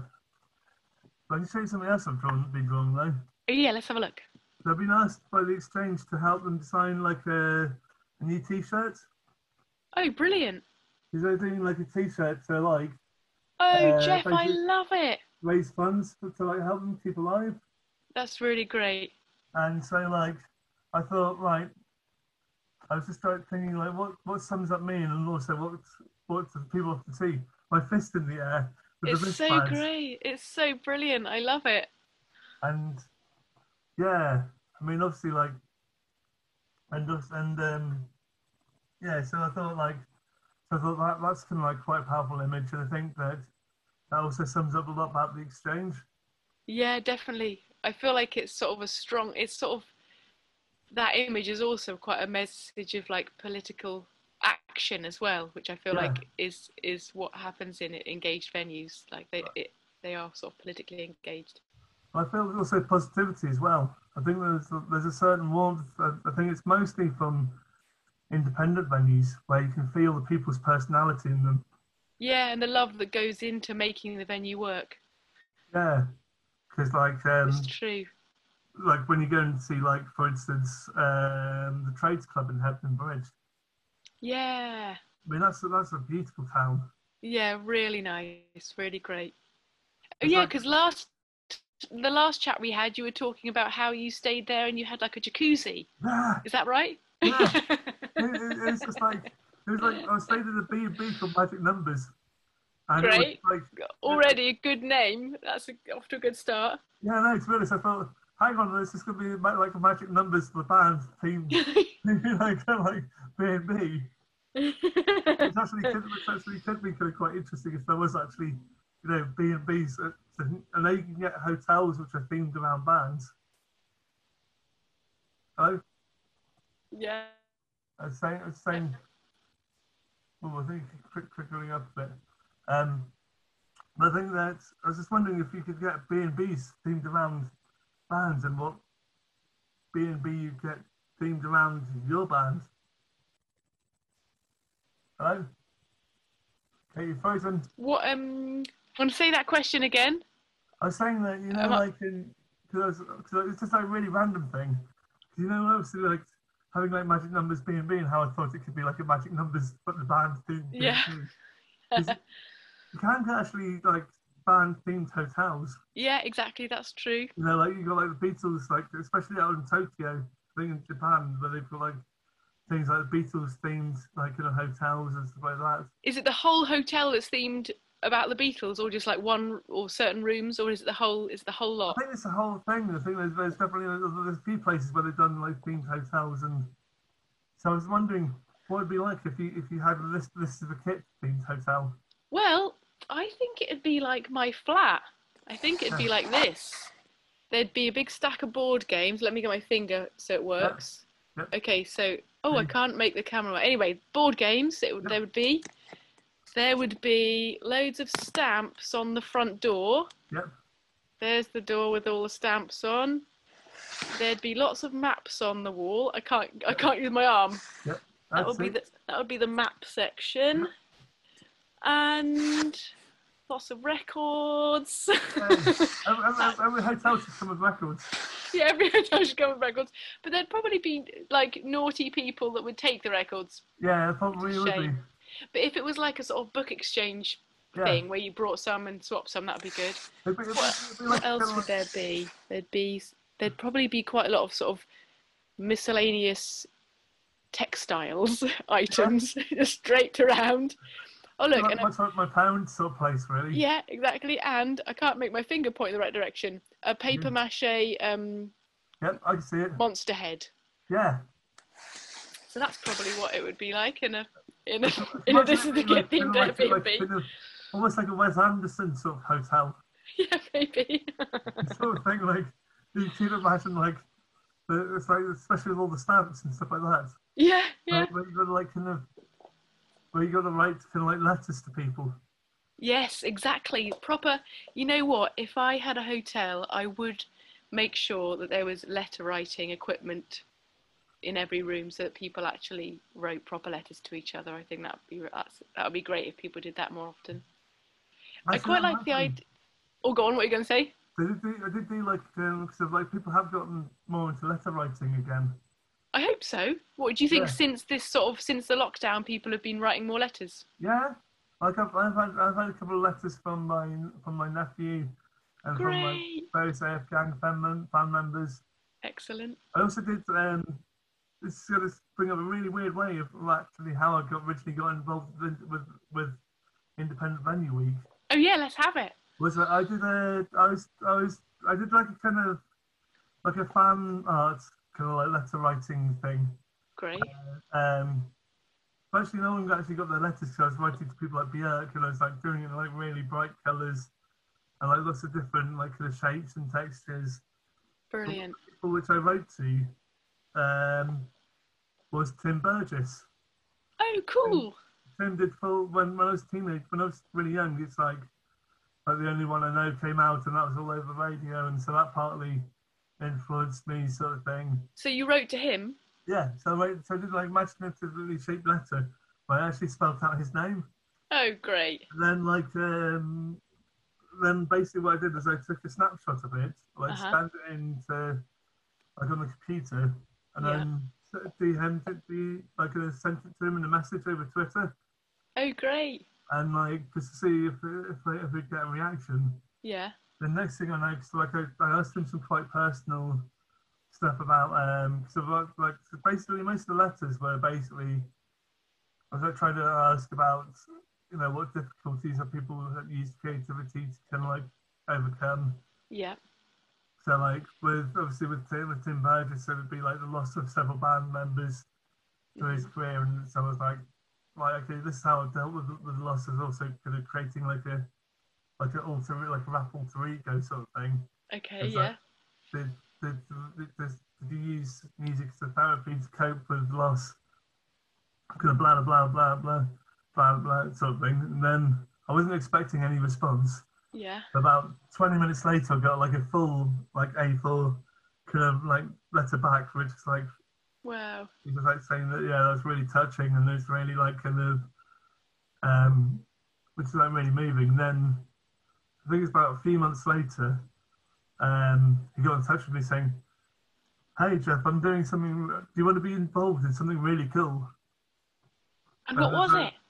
It was basically, he was like involved with putting on my own show for Independent Venue Week. Oh, great. Tim Burgess was one of the ambassadors. Yeah. Okay. then gradually one thing's led to another, and then I've ended up here. That's so great. He's Yeah. a good lad, Tim Burgess. I'm really um, he's really great, really sort of Mm. engaged and stuff. Have you been li- Have you been doing any of the Twitter listening parties he's been doing? Admittedly not, 'cause I've been doing live streaming. Of course, yeah, Clash. So Gig I've been- clash. yeah. And so like mostly I've been doing, I've been, I've, yeah, exactly, gig clash. so uh, I mean that's the thing is because like sometimes because you've got to start, start right from the very beginning of the record, and you've got to play, press play. exactly Yeah, you got to same be there at the time. right time. Press Yeah. play. Yeah. I think it's a great idea 'cause I think it's actually getting people to re-engage again. Yeah, I love the the opportunity because I mean, of course, I could just choose to put a record on, Yeah. but when there's sort of a collective experience and everyone's listening to the same record at the same time from start to finish, I think that's a really sort of powerful thing. I think it's really great Yeah. because I often don't make the effort to listen to a record from start to finish. Mm. It can it can be really difficult, especially when you've got something to flip it over. What did you say? When you got to flip it over, yeah, Yeah. exactly. To be honest, I'm- Keep I'm- up, I'm- shit. Everyone else is on Spotify, and I've Yeah, got to totally. turn the record Yeah, over. exactly. So, so trying to but then also it's it's it's but then also like it does make you see like the work. I guess also like from your perspective, it might maybe see your songs in a different view, maybe. yeah, maybe what to listen to them in in the row that they were intended, as it were. Then, Yeah, then also like to also to see people's reactions to them as well. yeah. Always interesting to see the reactions. I mean, I guess you can only gauge, you can only get a certain type of reaction when it's, for example, on like a Twitter type Yeah. situation. You, for starters, you've only got so many characters you can use. Yeah, but that's it- good. I mean, it's nice. I think a way of it of people k- staying concise and having spontane a spontaneous um, reaction is really nice. Yeah, I mean that's what I also noticed noticed with the Colston Hall sort of thing, and with some of the Yeah. other live stream gigs. Actually, you can still see people because like you can see them commenting. Yeah, I love that. When we were watching there was this weekend, it was great seeing the comments um, go by. It was nice seeing you were there. No, yeah, yeah, exactly. well, especially doing melt yourself down, and actually doing the melt yourself down, I nearly broke my computer. Did you what just from Yeah, over it's commenting? excited. So I got, so I got like, especially when they said to play like "Fix My Life" today, I was like, as soon as that kicked in, I just went from like, being, "Yeah, this is really, really good," to just like literally having to physically restrain myself. Yeah, just like holding down the exclamation mark button. Yeah. It's Oh! like- It's basically like tuned with about 40 different syll- syllables, sort of thing. It was so All great. the caps locks. yeah, caps lock. time. But- Just mashing the keyboard pad with your it, it hand. was exactly that. It was just like me going like, just uh, away from being like, this is freaking great, this is freaking great, and then something just like, just well, it's, it's, it's partly to do like triggering off memories as well. yeah, yeah. I mean, especially like with Kushner and knowing what he can be like as a frontman sort of thing. Yeah, he's so great at performing. Yeah, I mean, like Yeah. one, one of the most funniest actually kind of semi-mental mosh pit stories involves melt yourself down actually. Oh yeah, do tell. well, basically, they, they kicked off their set as per usual with, with Fix, with Fix Myself today. Uh huh. And then, like, um, basically, I think halfway through, halfway through it, I had a moment where I had, like, the crowd surfer coming out over one way and then Kush over the top of me the other way. Okay. I think that was pretty much it. Not really that much detail, but it's like, well, like I remember seeing them do like, like play like like Latitude when they did the the Radio Three stage and them inciting mass stage invasions. Great. And you were at that gig, were you, at Latitude? Yeah. Brilliant. And did you inv- were you one of the stage invaders? No, I wasn't actually, but um, I was. Just I was, still, witnessing. I was still, yeah, I was still like kind of witnessing the the the one that's like security guard semi panicking as like yeah. we thought the things were going to get out was slightly out of hand. Yeah, I always feel I f- always feel a little bit for the security guards when there's like unexpected Yeah. interaction that happens. You can see them sort of going, "Oh, what do we do? Hang on a Yeah, minute." so how do how do you cope with this? And, you know, yeah, it's- how do we let like how do we let it flow, but also not be like, you know, but still be doing their jobs, whatever their whatever their Yeah. job list is. Yeah. Well, I think also it, it shows a lot for the band as well. Also, I, Yeah. think. I don't know quite how like the, I mean like 'cause there, there are sometimes some things where 'cause I know with- with Kush he can be he can be like completely different off stage but completely to what he is on stage. Yeah, it's true. There's two. There's there's. It's the, that's the magic effect of performance, isn't it? That it's not. You know, there's many ways of being. It's like pushing like an on button sort of thing to somewhere in the head, which Yeah. is you're like, okay, um, it's like what I call the Iggy Pop button. Yeah. This way you get just like because he still gets massive bursts of energy and will still throw himself out out into the middle of the audience and he's like 70 something years yeah, old. he's so great. He's brilliant. Also what I love about him is that he's not lucky as I've been having like a really easy to listen to voice. What, what Iggy Pop? Yeah. Yeah, his Well, voice is really It's nice to talking listen for like, to. like that kind of like that kind of smoking man's jacket sort of thing. Yeah, yeah. Yeah, his talking voice is really nice. His singing voice is just brilliant. He's a good one, old Iggy Pop. Yeah, he's he's like he'd be he'd be like one of my people which I'd probably be too too starstruck to say hello to. Oh no! But he'd probably be star. He'd want to say hello to you. Yeah, probably. I Yeah. don't know. I mean I've, I've never actually met him personally, so probably would- Mm, probably would be. We'll have to engineer it, Jeff. We'll have to Yeah. engineer The a, a, thing a, is that- a meeting. that's- He's actually one of the people which, which I did go first number one person for Zoom, for Zoom chats would be like, ultimate hero would be like Iggy Pop, Björk. Um, Maybe he'd be up for it. You should like just get in touch, see if he wants to do a Zoom chat. Yeah, actually, several people actually do- which I did actually kind of write to, and I imagined like in the fan fan fan mail thing Yeah. was um, obviously I mentioned Tim Burgess, but Björk Yeah. was the first one. And did you document them before you sent them? Did you like take pictures of what you did and then before you send it? I've kind of like, but I've got them on me. Oh right, so you sent them digitally. You sort of made them. Yeah, or like, And then send, like with Björk, You I send the like, scans. I tweet something, Okay, I gotcha, gotcha. and I felt like I, I don't know. I mean, I feel I feel quite nervous about sometimes like learning to let go of things. Yeah. And it can be like a like kind of don't know how it is for you, but like with like with like songs, learning to let go of them and like learning to put them into the hands of someone else. Yeah, I mean, it's more. Yeah, for me, it's more a question of learning how to let go of how people interpret what I do, I think, Mm. because it's always going to be a bit different to how I interpret what I do.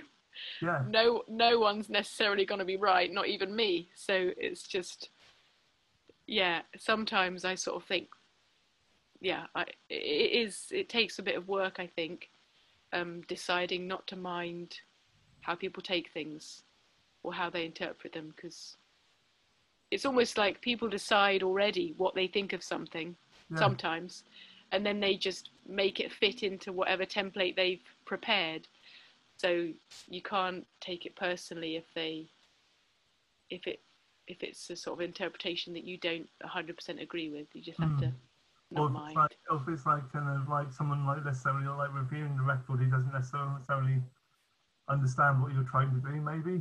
Well, I mean, there's no understanding or not understanding because I think you just have to interpret it however, you know, it's not for me to decide how other people interpret what I do because it's not like I'm, there's no right or wrong way of interpreting it.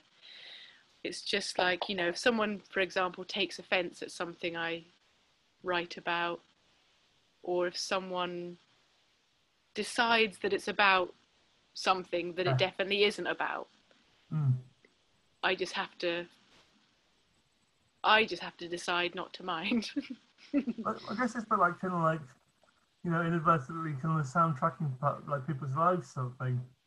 yeah, it's true. Because I mean, I mean, I don't know how much that happens. I mean, I never, I don't know how people sort of use or interact with my music really, but I do know that I listen to a lot of music, and a lot Yeah. of the music that I listen to has, yeah, ended up soundtracking my life and ha- what I do and the memories I have and stuff. Mm. So it's so I guess yeah, it's a two way street. I, I, I, very much, I very much feel that actually. yeah. It's like, I mean, on the last conversation, I did tell you about like obviously like, a lot of music revolved around car journeys for me. Yeah, of course, yeah, I remember that was good. I remember like um, Annie Lennox. Yeah. Oh, yeah. No, that, that, that record was great. I've actually gone back to listening to that. And actually, actually uh, like a, uh, uh, last Christmas, we sat down and we actually had like a listening session. What like family family Christmas listening session? Yeah, with me and my parents. Brilliant. And like, because like my sister literally lives down the road from my parents, sort of thing. Great. Um, yeah, that's really nice. And we, we got yeah, so we played like Annie Lennox. Um, we played. I went through the Bol- the Boiling Point um, compilation. Okay, Brill. Listened, listened to it. as Oh yeah, well. you mentioned that because was that what you got in your stocking Yeah. instead of now eighty seven or whatever it was? Sort of Uh, like Yeah. the, the, the Hal Pop compilation. yeah. Actually, the, so, so I remember like there- there's one other big journey which I remember having, and which was soundtracked by something else. oh yeah, what was one it? Of my, fa- actually, one of my favourite tapes was uh, well, my my parents, the best man at my parents' wedding was a was a, like kind of funk hip hop DJ, Oh cool. like seven so it was like seventies like kind of like hip hop disco. Useful person to have at a wedding. So we had like this. So we had like this. Um, yeah, this really amazing mixtape. So when I was like five years old, I remember like hearing like Grace Jones and hearing like kind of um, African Babata, Okay, Uh, great. like Mary Mel and the Furious Five, uh, Curtis Blow. You know, kind of all these really classic kind of disco and hip hop tunes. And I remember, I remember loving it, but I remember thinking that in my head it's like sounding like space aliens. Yeah, a different sort of a sort of uh, a foreign type of music maybe for you at the time, was it? Yeah, but also like th- those synth sounds as well. Yep, true. I see what you mean. Yeah, a lot of the but- technology used in making the music. Yeah, and like, like and you- and you're thinking about it, going like, wow, okay, like I mean, I find myself like kind of sat in the car, be like head nodding along sort of thing. But then I knew that I liked it, but I didn't know what I liked about it. Yeah, I think that's partly having like semi-childhood naivety, uh-huh. or maybe like sometimes you kind of get an inkling of what you like. Sometimes some of the things that you like when you're younger. yeah. It is interesting. I'm often sort of fascinated about, well, partly about at what age people start s- enjoying music and seeking out, you know, making choices about what they listen to, and just how that sort of changes. Like for me, when I was younger, like I started off with influences from my parents, what they listened to, and then it was what my sisters were listening to, and then I discovered Radio One and like the charts Yeah. and Top of the Pops, and I feel like that is such that journey was so common for I guess people of sort of my generation Mm. and it was different for my parents' generation. They had, obviously had a different sort of discovery Yeah. of their of the music they're into. And then my daughter now, she's got a totally different. I mean, I guess she's obviously got her parents' influence, but she doesn't. There's no top of the pops. There's no like No. chart countdown for her on the radio. Yeah, because I remember So- taking those actually. Yeah, exactly. Making the tapes. Yeah. So I mean, she does make tapes, but she makes them off YouTube now. She'll like plug the computer into the tape player and like make tapes that way instead. wow. So it's sort of funny. Yeah, now it's just sort of this vast. Well, it's just interesting, isn't it? How you find your musical path. Because I feel like it is quite an individual, personal journey. Yeah. And often it's just when kids are like, you know, 10 or younger or whatever. Makes me Also- think of that Velvet Underground song Yeah. about, um, you know, turning on radio station and it Yeah. being a life changer. I feel like that sums that's up what- pretty well. I've also found that actually, as I've grown up, that actually the the way which I listen to things has Yeah. changed as well. How do you feel Um, like it's changed? Well, it's definitely broadened a lot. It's definitely got a lot like, I mean, I guess that you could say from my childhood as if I had a relatively broad intake of things anyway, but I think that it's definitely got a lot more like, like, like another advantage visit, visit to myself of going out to club nights sort of thing. Another visit to that, like myself really being into kind of dance music, so Uh-huh. but that's kind of changed. Then also like, I think that that perceptions of things have changed as well. Yes. um, and also like the also with a lot a lot of uh, kind of music cr- crossing boundaries yeah. and like um, potentials for things. Definitely, I've- I've definitely noticed that. Like so, like people like Anna Meredith, for instance, who who borders on both the classical and the techno, Yeah. like ele- electro sort of world sort of thing. And I guess that, yeah, I did change my. I guess that, I mean, like, because I guess that when I was a teenager, I was into a lot of the crossover rock kind of stuff. Yeah. There'd be like bands like Dub War or like kind of Son of Farik, um, who who largely forgotten about now, but they were like bands who like basically fused multiple genres together. And then how did you? Because when you were sort of like finding out what you liked and like you know, uh, when you were younger, how did you find out about stuff? Was it in record shops or was it reading magazines or was Magazines, it radio? the Crack Yeah. Crang, Oh, yeah. quite often um, radio as well, because of you Yeah. know, like the nearest record shop to me would have been about ten miles away. Oh yeah, a bit of a schlep. Yeah, but but Ah. then like then like I'd, but would but would largely be through. But then when we go into Stroud, I'd end up in like um like tape and disc or Kane's records for like Yeah. three hours sometimes. Like I'd have to go through the entire like if, when I did go to the record shop, I'd literally have to go through their catalogue about three times. It's great, but it's so nice that though when you're in a record shop and you aren't like pressed for time, when you've got no time restrictions, and you can just enjoy it, like the pleasing sensation of just like flicking through records or looking Hmm. through stuff, but also just yeah, taking it Also- all in, just making the links between bands and Yeah. and um, music you No. like. then it's like also treating yourself, and then also, like for me, it, it, I became quite good with mathematics because of it. Oh really? How You did know you get some- good at mathematics Well, because I, I of it? think I think about it. It's like as if in like you, you, you go, this record's worth is this much, this one's this much. Then if you get Yeah. that one and that one, Price calculation. yeah, exactly. it, it'd be amazing with how nifty that that that, that would happen with like especially the cassette tapes. I'd be Yeah. like going into W. H. Smith's, being sent in by, by, by by my parents, having to go and get some stationery, or like Yeah. kind of like a pen, like kind of like a palette, like a pen, and then I'd and then, like I'd go into the tape section. I'd be like, oh yeah, look, they got Skunk Nancy Stoosh for like four ninety nine. Yeah. If, if I bought this pen, then Yeah, if I bought the cheaper pen, yeah, then that if would I- leave me if Ah, I- with a little I bit love more. this, this, this still quite high quality pattern. For like three for like three pounds fifty for like four pounds fifty. I've got look, I've got five pounds left to go and get. Yeah, there's just that the record. right amount for this tape. Well, yeah, that's the thing is I used to do, I used to do that a lot. I mean, like I, I- I'll literally be still I still do it to a certain extent. You know, when I have the chance to go into like friendly records, where I will be literally kind of procrastinating for hours on end. Yeah, Well, I think that's I guess that's partly what I miss at the moment, really. Yeah, because it's just a nice place to be, especially the record shops that are welcoming and like are up for you browsing for hours on end. Because some, I feel like I've been in shops sometimes in my life where you don't feel like you're welcome, and you're like, Yeah, I'm not gonna look anymore. I'm just gonna get out of here. yeah. But when that's you fair feel enough. like when you can stay and the people come and go and they, you know and there's you It can helps chat to with other staff, people. Though, doesn't it? If you've got like a nice staff, then Yeah, you know, um, like I used to spend sometimes entire afternoons in replay.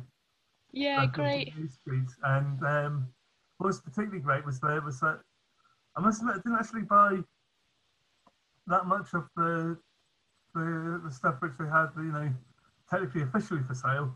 But I would always raid the, the you know the 10p promos box. Oh, great. Yeah, the sort of lucky dip bin. Yeah. well, I discovered some amazing stuff with that. But literally, because you can walk away with like 10 albums for like two or three quid. yeah. It'd be like, right, okay, I'm going to mass consume these. Some of these are going to be good. Some of these are going to be, yeah, shall we say? But it, but then also it's just quite often you're sort of like, what? It's only a quid. I can't afford not to. yeah, You know, like it's worth a quid just to see if I like it, just for the experience of like putting it on and pressing play and not knowing if you're going to like it or not. yeah. But then, so, it's but, great. but I'd always, what I'd always do is I would always go up to the listening point and listen to at least thirty seconds of them. Yep. 'Cause Good policy. The thing is, is that for me, I can always tell whether I can like something within the first couple of seconds. Mm. I, Have I you ever wonder- been Have you ever been wrong though? Have you ever thought? Have you Has that ever caught you out in the past? Um, Was it um, pretty reliable? Yeah, it's pretty reliable. Yeah, it's good. um, I- like, I mean, I guess uh, in the past, I guess that there may have been the odd one or two things which I bought by mistake, thinking that there was something else, yeah. and then finding out to my shock and horror. Or either that, or Shock I'll be like, horror. wow, well, this is amazing. Like, um, I actually, at first, I mean, I remember like kind of being a student in Guildford, and I like quite often in HMV, yeah. and I was either procrastinating or I'd be like kind of on the listening on the, on the listening headphones. They had to almost ban me from the for so I was listening to the Trans Am album way too many times. What? Because you were like hogging the headphones. Yeah, pretty much. It was like They must have had more than one listening post though, did they? um, I think they only had about two in this big store. Okay. Yeah. But Fair I think dues. it was- it was like- they had their like listening posts which they already had the CDs fully inserted into. Whereas Yeah. I think this is like the one which people could actually go and request to listen on. oh right. Okay. I think there was one time when I built up a queue of about about thirteen people. Oh wow. Cool. Yeah, I know. To be honest, it's been like it was been like, and I had been there a good forty minutes, but I was listening to Forty minutes. yeah, I was actually listening to a record which really did change my life actually, which was um, a band called Trans Am. Okay. They were like they're from Chicago. They're part they're part of like Tortoise, part of their part of Those their sort of- collective. The sort of thrill jockey gang. Yeah, Okay. and they released an album called Redline. Okay. And the reason why I semi fell, why why I fell in love with it was the fact that I guess that they were like one of the bands which could have semi got me into dance music. Mm. Because they- so it was the first time that I heard like electronics but with live drums. Yeah. It was like, okay, this is this is really really good.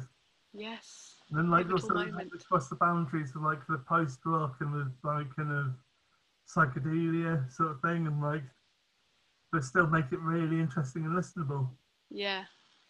And I think that And they Yeah. and and it got you stuck in there for over forty minutes in the listening booth. oh, more than twice. More than twice. Okay. Great.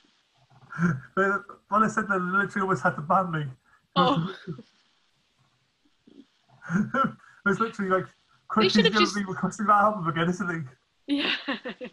There for like 50 minutes. it's good though. I feel like it's important. It, you know, it's it's important to have the listening posts in there. Yeah. And I like, um, so I think that's how we best discover things, like it's actually personally. Yeah. Do you ever get music out of the library? I used to. Uh huh. I, I mean, I used to like, um, especially in Ellsworth Library, we used to kind of go there, block book al- albums and basically copy them onto cassette. Oh yeah, That- great. That's how I would have heard like PJ Harvey's first record. Okay. We've been through that and through and like stuff like the Wild Hearts and like Yeah. basically it's like whatever was popular at the time, really. And I guess it's also some of it depends on how lucky you are with who's choosing the, you know, which Yeah. librarian is choosing the music that they get in and stuff. Because some Yeah, some libraries have an amazing collection of music, just really, really eclectic and Well, I yeah, remember like well informed. getting stuff like Neil Young, um, even stuff like Tim Finn, Crowded House, some, Yeah. some that in there, and then like having, um, I still remember going out like Wild Hearts, Okay, little Brit rock sort of thing. great. because I was really into how they they as well as do- doing the whole Brit rock thing, how they also like recorded with like harmon- harmonic backing vocals, Okay, like being high as fuck. yeah. 'Cause they, they were they they they were they were they were, they were, they were, well, they were heroin, heroin addicts heroin addicts I think. okay, yeah, Um, complicated, but Yeah. They're, Yeah. they're- I guess it's like symptomatic of the time sort of thing. yeah, I mean, like Maybe. yeah, libraries I think did play a huge part, did play quite a big part really. yeah. I mean, the other thing that's played huge parts is charity shops. Yes, you're right. Yeah, charity shops are great for digging out music. Yeah, literally, like I, I think I was going through like my seven inches the other day, and I found possibly my favorite, my, my favorite ever find, which I probably Oh, yeah. should try and dig out to, because I think it's in one of my piles near the floor. Oh yeah, if it's within reach, Oh yeah, it's within reach. It's Dig it definitely in out. this room. let's have a look. Um, it was. Well, I found a, like a 1970s Afrobeat single, Yeah, like 1975. okay. Which um, charity shop was it in? Do you remember? Yeah, it was in. Um, what was it in? It's not in this pile. I don't think. It was in. Um, you know, like the St Peter's Hospice, like the charity, one of the charity shops on um, East Street in Bristol. Yeah. Um, I think it might be over here somewhere. If I can't find it, then I'll.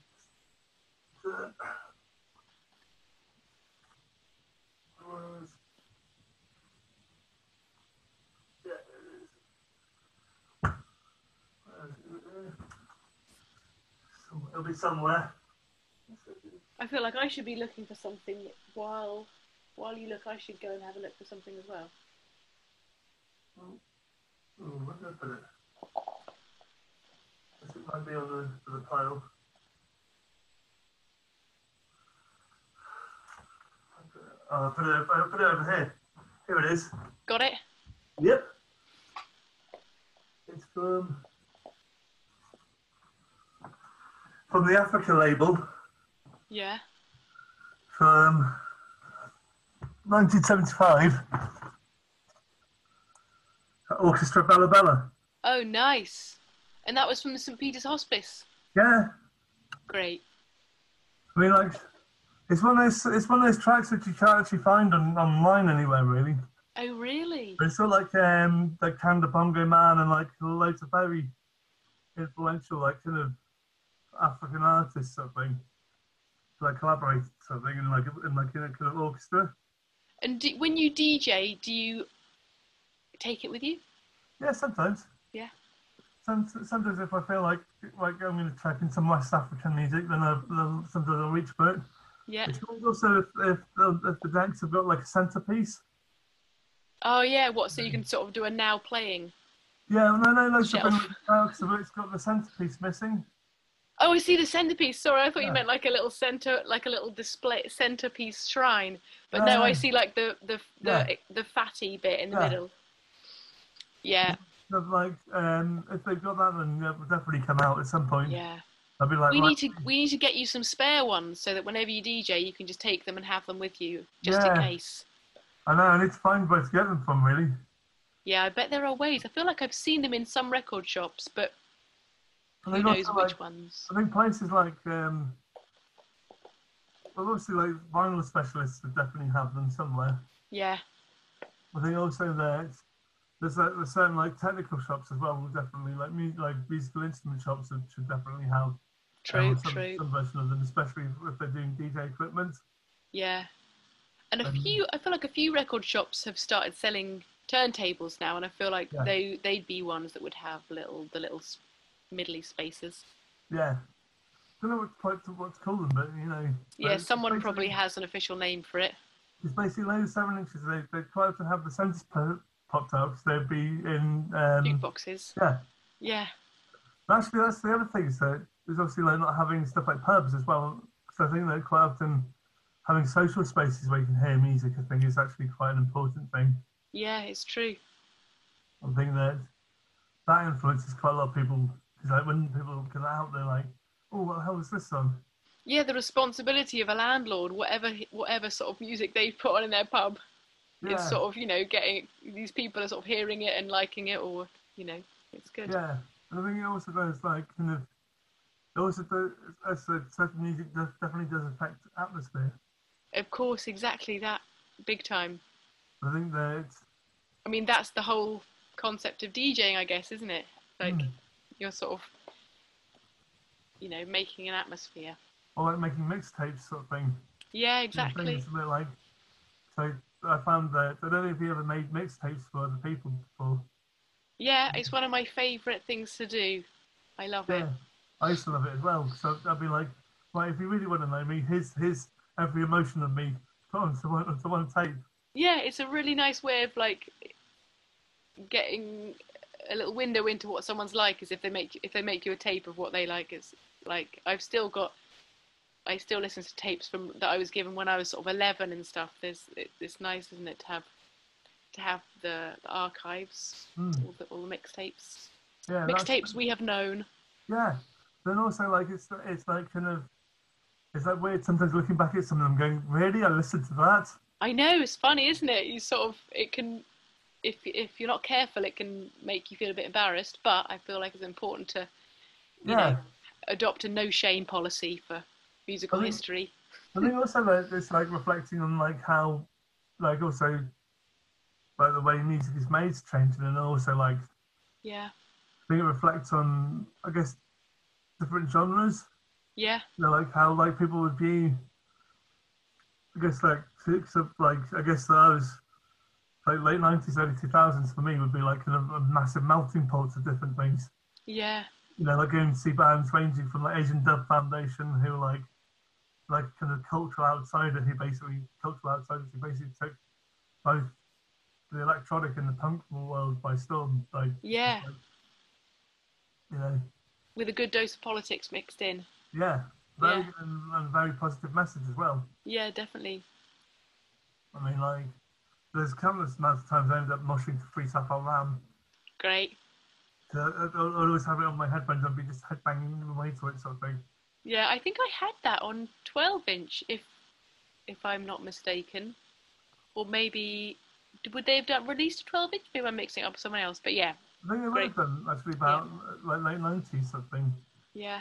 I think like, like that would have been like I think Free Sapphire Lamb would have been about ninety eight. Yep, yep, that sounds plausible. That sounds. What was I doing? GCSEs. Yeah, about, they were like about the same year as me then. Maybe, yeah. I was. What, I turned 18 in 2000, so maybe I'm a bit older than you. Yeah, I think about maybe about two years older than me. Yeah, okay, but yeah, I think- similar. But but they were both- both within like the same within like similar age bracket sort of thing. Yeah, exactly. We would have we would have had a similar sort of um, secondary school musical education. Yeah. Like I what I often think about the time, like the effect it had on my school when OK Computer came out. mm, it was amazing. It just sort of like ripped through everyone's lives in quite an impressive way. yeah. I must admit I was not a really Radiohead fan. Yep, fair enough, fair enough. Yeah, That's all I right. think, I think that's I think that I think so I think that what it was and that this is gonna sound a bit arrogant. That's all is right. that- Arrogance is that- allowed. And I found, especially when I was a teenager, didn't like being told what to listen to.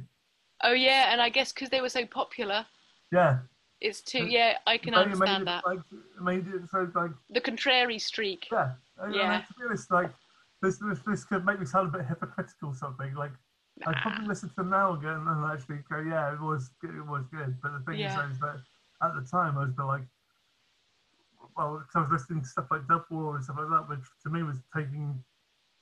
Some of the things which people were getting excited about Radiohead and pushing it much further. and Yeah, also yeah, still making it's it true. poppy as well. Yeah, It's- yeah. it- sometimes, like, I mean, it's because I don't think it's being hypocritical. I think it's just, yeah, I often get that. I, I like a reluctance to be open to something just because so many, just because it's such a mainstream or thing, or so many Yeah. people are into it. And then years later, I'll finally sort of come around when I'm when I'm ready. Yeah. I think, it's, I think, and I think it is. I think, as I said, like for me, music's very much an emotional thing. yeah, If I find like something really excites me, and, and it should be personal, you know. yeah. And I remember like kind of being with a few Radiohead fans at Primavera Sound, and they were shocked that I didn't go and see them, so I went to go and see Tortoise instead. Well, Because of like, it's hard to not go and see Tortoise, isn't it? That Yeah, you don't no, want to well, miss that Tortoise- gig. yeah, I mean, like, that's, that's exactly it. I just been like, I just been like, well, do you love Radiohead? That's great, but they're not necessarily my favourite band, so. What um also it depends on the gig, doesn't it? Because I imagine, well, I don't know what were what were the sort of crowd sizes compared like. Like I'd much rather go and see a smaller quality gig. Yeah. Uh, a uh, big the, one. crowd, the crowds, basically, I think three quarters of the festival site went to see Radiohead. I was, Yeah. I was like, And the Well, other the- quarter went to see Tortoise. yeah, like, or they, they went to see like some of the some of the other stuff which was happening at the same time. Yeah, that's a little bit of a tricky slot to get, isn't it? A slot that's at the same time as Radiohead. Especially as uh, actually Tortoise hugely influenced Radiohead, I think. Yeah, yeah, yeah. I think you're Mixed probably right. crowd Stuff, sort of thing. And But I must admit, I just love Radiohead. that's fair enough. and I do love a Radiohead gig. But I think um, the chances of me seeing a Tortoise gig would be so slim that I would probably have had to have chosen the Tortoise gig over Radiohead at, at that Yeah. parti- on that particular occasion. In fact, I ended up seeing both Tortoise and Dinosaur Jr. Mm-hmm. Great. Both at the same time at Ra- the Radiohead one. Okay, great. that's It's, So I got it's to, quite like- a sort of premeditated programming choice, isn't it? It's really sort of Yeah, sorting very out much. people's loyalties, where their loyalties It's like, lie. a- it's like a 200,000 capacity festival, so they had to split. Yeah. Otherwise, it'd be end up everyone going like everyone massive claustrophobic attacks. It's true. What, a bit like when Dolly Parton played at Glastonbury. Yeah, everyone had to th- there had to be special um, measures taken so that so that some people were doing something else at the same time. yeah, exactly. and I think like that, and and you've got to you've got to split the audience because otherwise it does create you know the carnage. Yeah, I mean, like, there's there's certain people which I which I still which I personally which I'd love to see. Mhm. Obviously, on my heroes list, Annie Lennox is definitely one person I've got to tick off yeah, at great. some point. Does she still gig much these days? I think she doesn't do many. I think, but she does, but she does. She does big shows. Yeah, Probably like O2 Arena sort of thing. okay. But I'm like, but even if even if it's the O2 Arena, I'll still go. Yeah, yeah, But that's it's, good. But it's, it's partly to like the sentimental attachment. Yeah, but I actually, I, think. found myself like when Bert Bacharach played Bristol, I found myself going to see him because of, Did like, you? And where did he play when he was at Bristol? Colston Hall? Okay, classy. Yep, I was- good Oh, yeah, one, and Bert. it, it was a really great show actually. Because of it It was, I think partly because of it was just reminded me of being like six, seven, eight years, or like maybe eight or nine years old in Yeah. in Nailsworth in like the video shop. Just hearing all the soundtracks that he was involved that he was involved with Mm. writing, you know, Yeah, good point. and actually that I think that we go to a lot of things because of like the sentimental value. Yeah, And I think that, that that's so like we've always got to go like I'll always find myself tearing up to like um to, like some of the Bert backpack stuff because of it. yeah, It's the emotion, it's the attachment. yeah. The sort of memories, and this he has quite sort of evocative sort of melodies and sort of sounds and stuff, doesn't he? Yeah. but I wonder. Um, sometimes I struggle with the words.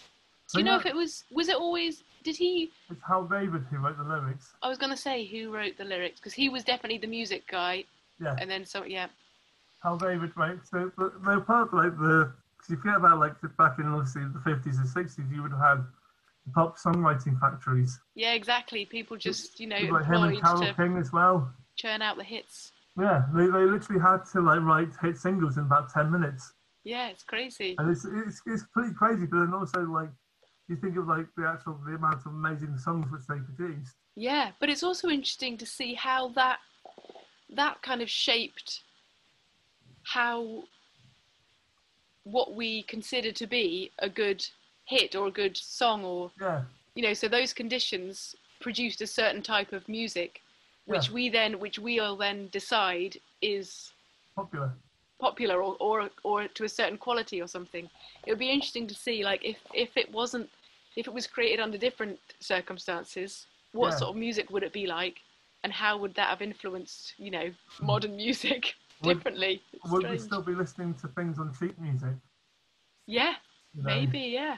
I think that it's, and I think the first, I think the first million selling artist was, I don't know what her name was, not Count Basie or something like that. I think was the Okay. first, was the first real pop star sort of thing, and that'd be like 1930s. I Yeah, think if you think about it, it's like there, there, there's a, there's definitely a fine art to writing a pop song.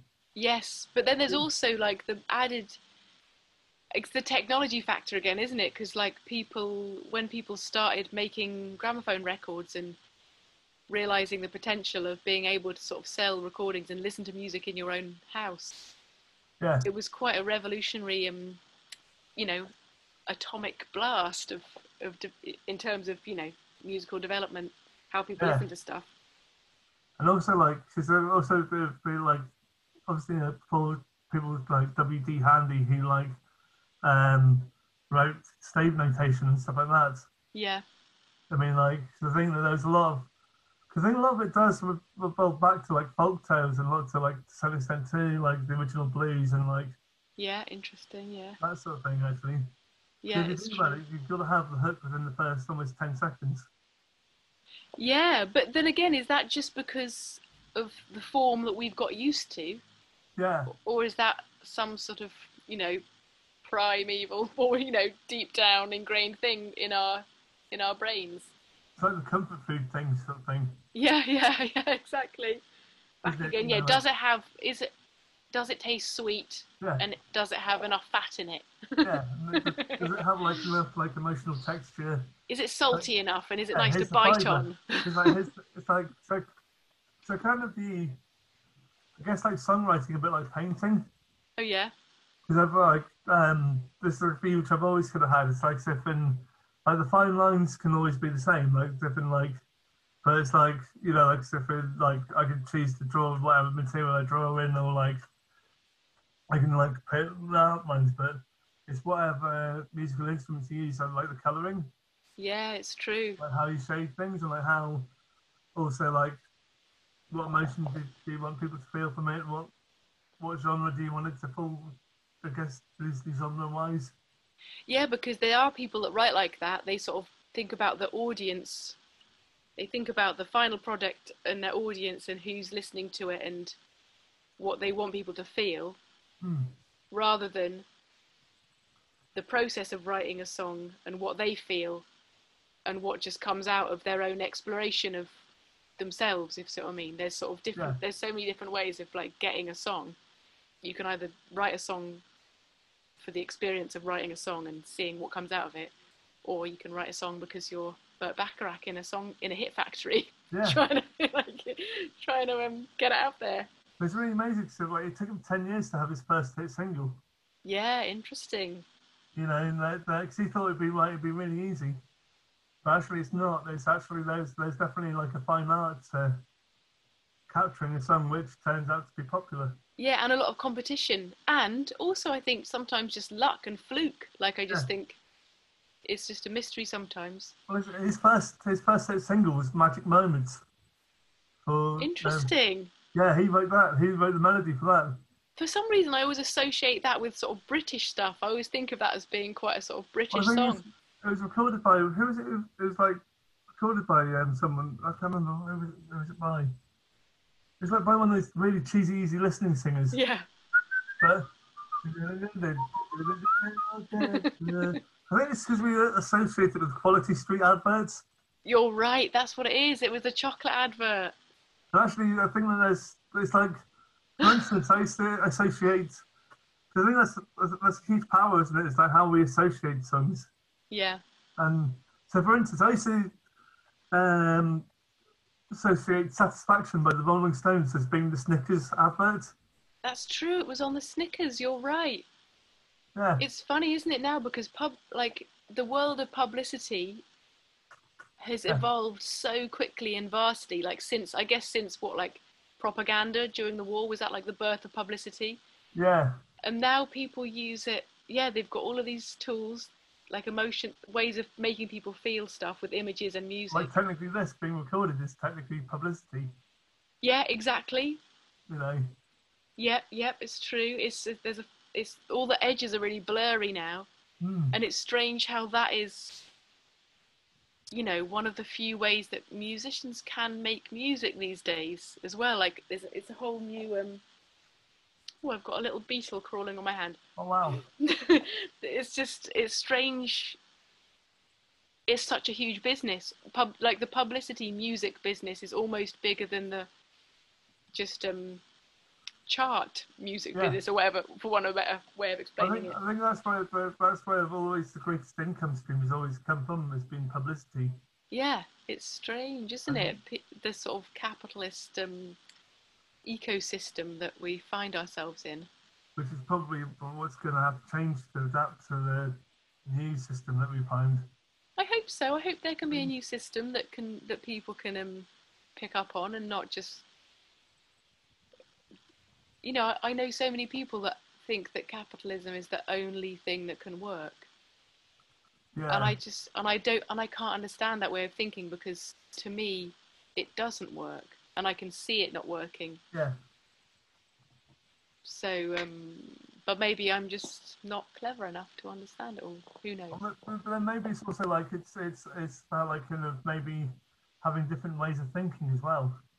Yeah, yeah, Which- it's which- true. Which admittedly, I think it takes time to adapt to. But then also, I think that it's also that because if you've been brought up in a certain way, Yeah. then it's then it's difficult for you to see. Like I was going to say, like kind of maybe other cultures of people changing.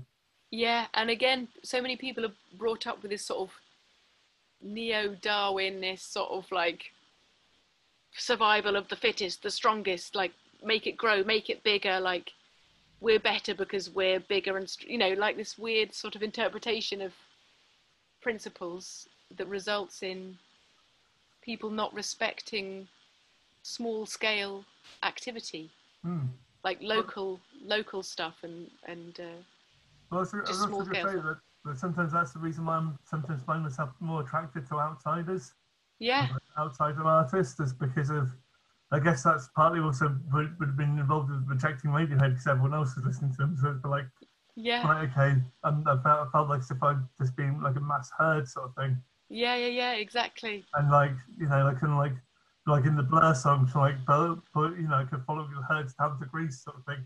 Yeah, yeah, Um, I think, but I mean, like, I mean, I'm lucky to feel like getting to work again with one, one of my favourite outsider artists, and it's a guy that you absolutely love as well. which is Yeah. Joel. yeah, Oh man, I, I, I have so much love for that guy. yeah. He's really a, a total hero. He's really great. Such a good example of a human being and artist. Everything he makes is just so. Um, how does he make it so good? How does he do Yeah. it? And I don't think he did it so quickly as well. Yeah, I mean, I don't know. I've never. I don't think I. I've. I don't think I've ever found out how long it takes him to do things. But yeah, he Uh, seems like a very natural sort of swift yeah. drawer. Anyway, like I imagine that films take ages, but Yeah, but I mean, I imagine that the but but the thing is, is that with his energy, we get a lot, we get a lot done. yeah, great because you're yeah because of all the working or the collaboration that you're doing with him on. Also, on also projects. so we've given ourselves like that, that with a lot of the projects that we've done, we've given we've, we've, very, we've been given a very short time period, Yeah, and so we've been given like a space of a month to like write, direct, animate the whole thing, sort of thing. yeah, that's good. I guess it is. It's the classic case of the constraints being Yeah, really a positive influence on on the art you sort of okay these are the limits we work with this and then we get Yeah. it done yeah. Yeah. And then also the thing with like someone like him, I find him really empathetic as well. yeah i think No. he's got amazing human insight skills Yeah, Really I, I, deep. agree- I very much agree with you. It's like it's like how he makes it, how he doesn't. It's like really weird. So we're like, I can suddenly sympathise with him on this because he struggles with, with receiving praise, but whilst Right. also like it is dealing hard well with like a lot of with a lot of people in sometimes in quite strange situations or like kind of. I don't know how to explain it really. yeah Like kind of like who basically would go on a bus trip together and who basically make friends with everyone on the bus. Yeah.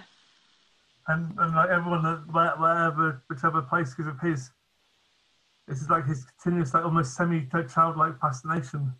And just super generous, like being that open Yeah. and friendly to people is such a generous skill that most people don't have. Most people have the sort of doubt or fear or hesitation. Yeah. It's a real Um, gift. I mean, like the other thing, which um, I remember having to prompt him some, some, a few times because it, cause it'd be like, "Oh, my book's not very good. It's, it's very boring." And it'd be like, "Shut up." well done. Yeah, you can Personally- you can sort him out. Yeah, well, basically, I'd be like, "Shut up." This person in the Observer, which is like an, inter- like an international rated deal stuff, is like one of the best books that she'd read that year. Yeah. I mean, it is. It's like his books are the best books that people are going to read in a year. But at the same time, I can understand that, like, it's funny because, like, big press, big acclaimed press comments, on one level it is impressive, but on the other level it's just one person that's um, saying their opinion. And it's great if it's a good, it's a positive opinion, Yeah, but sometimes it kind of means more to us what, you know, people around us think of it. Expectation on sort of thing. Yeah, but there's no denying that in Joff's case, Yeah, his the art he makes is exceptionally, it's s- to such a high standard. It's so well done, and with a gift as well. It's not just like there's a co- that combination of like working hard and Yeah. being disciplined, but just having a natural talent that most people just don't have. and I'd see him basically turn up at gigs with his sketch pad, with his sketch pad kind of balanced on his on on his arm, sort of thing. Yeah, And he basically wouldn't just draw the band, he'd draw not just one person of the band. 'cause usually, if like, like this- he's what, like one of my biggest inspirations when it comes to like an live dri- gig drawing yeah, was, was seeing him. You know, especially like 10, 12, 15 years ago, or something. yeah, Like they they turn up with like his little sketchbook, who in about nanoseconds he'd do all the band members, and then he'd So do the great. audience as well. and it's such a good it's such a good practice to do that. It's such a good um, exercise. Mm. in looking and listening and being in the moment. I think it's Also really Oh, his good. dru- also his drumming style as well is incredible. yeah, best drummer in town, best Yeah, drummer in so- a few towns. Yeah, well, well, it's also the most enthusiastic. It's so great. It's such a joy to watch someone flying at what they're good at. You Mm. know, watching someone like flying in their element, Yeah. and he's a good example of that when he's drumming. I It's feel just a really real proud. It's a pleasure. bit like like sort of feeling really proud of some of my friends, really. yeah, No, it's but good. It's actually, good to like- feel proud of. Even if it's like fans like idols sort of thing who've like really hit the big time in a big way. I Yeah, feel really proud to, in order to be like to be considered to be their fan sort of thing. So I just look at their Yeah. achievements and go like, wow. it's a real pleasure and a real yeah it feels a real privilege to sort of see someone excel at what they do and be recognized for how good they are at what they do Yeah. as well it's it's really heartwarming I mean, I found it like kind of admittedly really heartwarming whenever I get shout outs. yeah And and slightly overwhelming and flattering. So I do sometimes react in a bit of a joff way. but You know, like it's good that you deserve the shout outs more shout Yeah. outs for jeff But, but i'd then, say like, the, the, the, the, the, the drop, like, a, like, uh, hi. yeah it is hard when you when you're not in control of Yeah. of all of the eyes that are on you all of a sudden it's a weird feeling I'd say It's- thank you very much for the really flattering shout out you gave me at the end of the road, though. oh that's all right That's i mean really it, it beautiful. wasn't flattering it's just you know it's just true Yeah, but no, but it was really, it was really beautiful. But, but that's what I mean. I think that it's, it's sometimes it's just acknowledging those sorts of things. Yeah. But as a as someone on stage, it's just really great to um see people that you recognise and like in the audience and that are making Mm. making a really positive contribution to what's happening in the room, you know, the energy and the communication. Or the It's- fields, as it turns out to be. Or the field, yeah, right, I say room, you know, in the broader Yeah, but, sense. but, but it's, but, but actually, I tend to find that, I mean, like, that the, that the environment does also impact on the emotion as well. yeah. like you can see someone like End of the Road, which is really in a really beautiful space, or like Eden Project. I, Yeah. went, I went to see. E- I've, I've been there twice to see. I saw Sigur Rós there play there once with the full orchestra, Okay. which was amazing, Great. and I saw PJ Harvey play there. Jeff, I was at that gig. I just called you Joff because we just talked about Joff. But I was at that gig with Elbow. Yeah, that was Yeah. Elbow. No, this was years later. Oh, okay, okay. This was like when Different, she, Uh-huh. the, a different one of the very many PJ Harvey gigs at each Yeah, hey. project. yeah, Oh, I was really She played excited there- then. I she thought we played were there at the twice. same She gig. played there 2000 and when they started doing the, the, the shows. I think it was 2011. She did the Okay. first series. Then she did one in I think it's about 2016, 20, Okay. 2014. Right. And um, it was literally like the day after Glastonbury, or like a couple of days after Glastonbury, sort of thing. But it was an Yeah. amazing show. It was, it was like Yeah. her um, with uh, Jenny Beth from Savages was playing solo support, Great. and she's got a great voice. Jenny Excellent. Beth does, and it's just like, um, I definitely got the sense that she was very nervous. 'cause I think it's the first time in years that she played actually on her own. And it's an impressive, it's quite intimidating, that sort of setup. And the But it's Eden also Project as well, it's like, it's, Yeah. it's an amazing setting. So, like, it can be a great experience, but I can also imagine as a performer it being a bit where you want to do a good Incredible job. space. Also, the sound in there as well. The actual, the- the actual natural acoustics, just like you can literally feel every note, Yeah. you know. And that's, I think that it's those, it's it's those kind of spaces sometimes make the gig more than the gig. Yes. So like seeing like Sigur Rós with all the lasers kind of going up into the trees, and like you can see um, is it Yonsei just absolutely almost breaking down like right at the end in absolute tears, Wow. just because like he's like this is absolutely amazing. Yeah. I mean, the one artist which I'd love to have seen there, which I didn't get tickets for, would have been Björk. Wow. Yes, Played that there would a have couple of been an years ago. incredible gig to be at. Especially also the, the tour that she was doing at the time. Which tour was it? It was, um, well, it's her last album, so it's like, so she had this whole thing where she had inflatable, like, kind of lotus flowers, Okay. um, like a like a thirteen-piece all female flute orchestra, like flute section. Ideal um, Eden Project. Yeah, exactly. scenario. Yeah, but the thing is, because like her whole, so I actually found that um, a lot of her songs are about nature and about like the build up and whether it's like affecting mental health or whether it's like kind of and actually dealing even from like quite from the off, she's dealing actually with some quite heavy subjects which Yeah. a lot of people in pop, especially in pop music, weren't actually really dealing with. Yeah. People sort of shy away from it, but she's, yeah, she dares. Bj- Yeah, Björk, 'cause- Björk is someone who dares. 'Cause for me, she's my Radiohead. You know, she's like. Yeah. one of those people which I could- which which I see that loads of people did were drawn to her and stuff like that, especially during the nineties. But then also, I think she's also someone who's continuously pushed the boundaries. Yeah. Such an important artist. And I Um, feel like the influence she's made, had on modern music, most people don't even realize. Like, I know. I feel like there are there are acts that are directly influenced by her that don't even realise that they're, they're directly influenced by what she's done because Yeah. it's come via another band or something. I mean, it's just so it's so huge what she's done for It's modern even like music. back in the, like the nineties. I remember like my auntie giving me a cassette tape of debut. yeah, You know, like um, yeah, that so album is like I- amazing. It's Oh, it's great record. incredible. I mean, human behaviour. Yeah, and It's just all the strings. I mean, it's just so great. And the fact that she, you know, was recording in the toilet of a club, like she was just she's such a pioneer. I've got I've got a few friends who've got like a certain stories about her. Oh yeah. Like, or like they like um one of my friends um who's working is working at T Junctions Yeah. and um so he's so they they had uh, an artist called Klein Okay. was supporting uh Björk who's on T Junctions books sort of thing.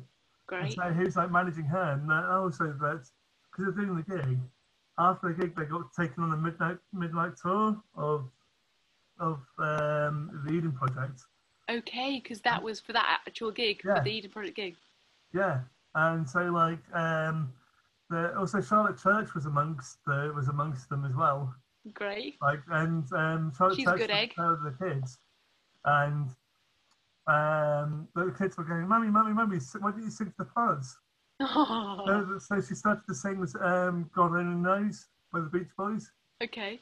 I think it was like, yeah, and so like they're, they're, they're like there watching Charlotte Church singing to the clouds, whilst like with the uh, con- with Climb with Prime, and they- they said it was like one of those kind of like really beautiful but really surreal moments. Yep, very, very memorable moment by Yeah, the all sounds the- of things. I think they all ended up joining in as well.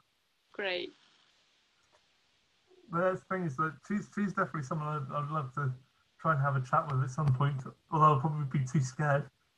Well, I bet. Um, well, it would be good if it could happen somehow, wouldn't it? You'd probably be all right in the moment. Yeah, probably. I'll Yeah. probably be like Pete. It's- it's- my attitude more recently has become like less like oh, oh maybe maybe maybe maybe it's a thing that I've noticed that with me with my attitude has become like especially because of the pa- past five years and my achievements Mhm. I've been like right fuck it let's go in the deep end let's see Yeah, let's- Just give let's it a see what go. happens. yeah Yeah, it's true. It's a good attitude to harness when you can.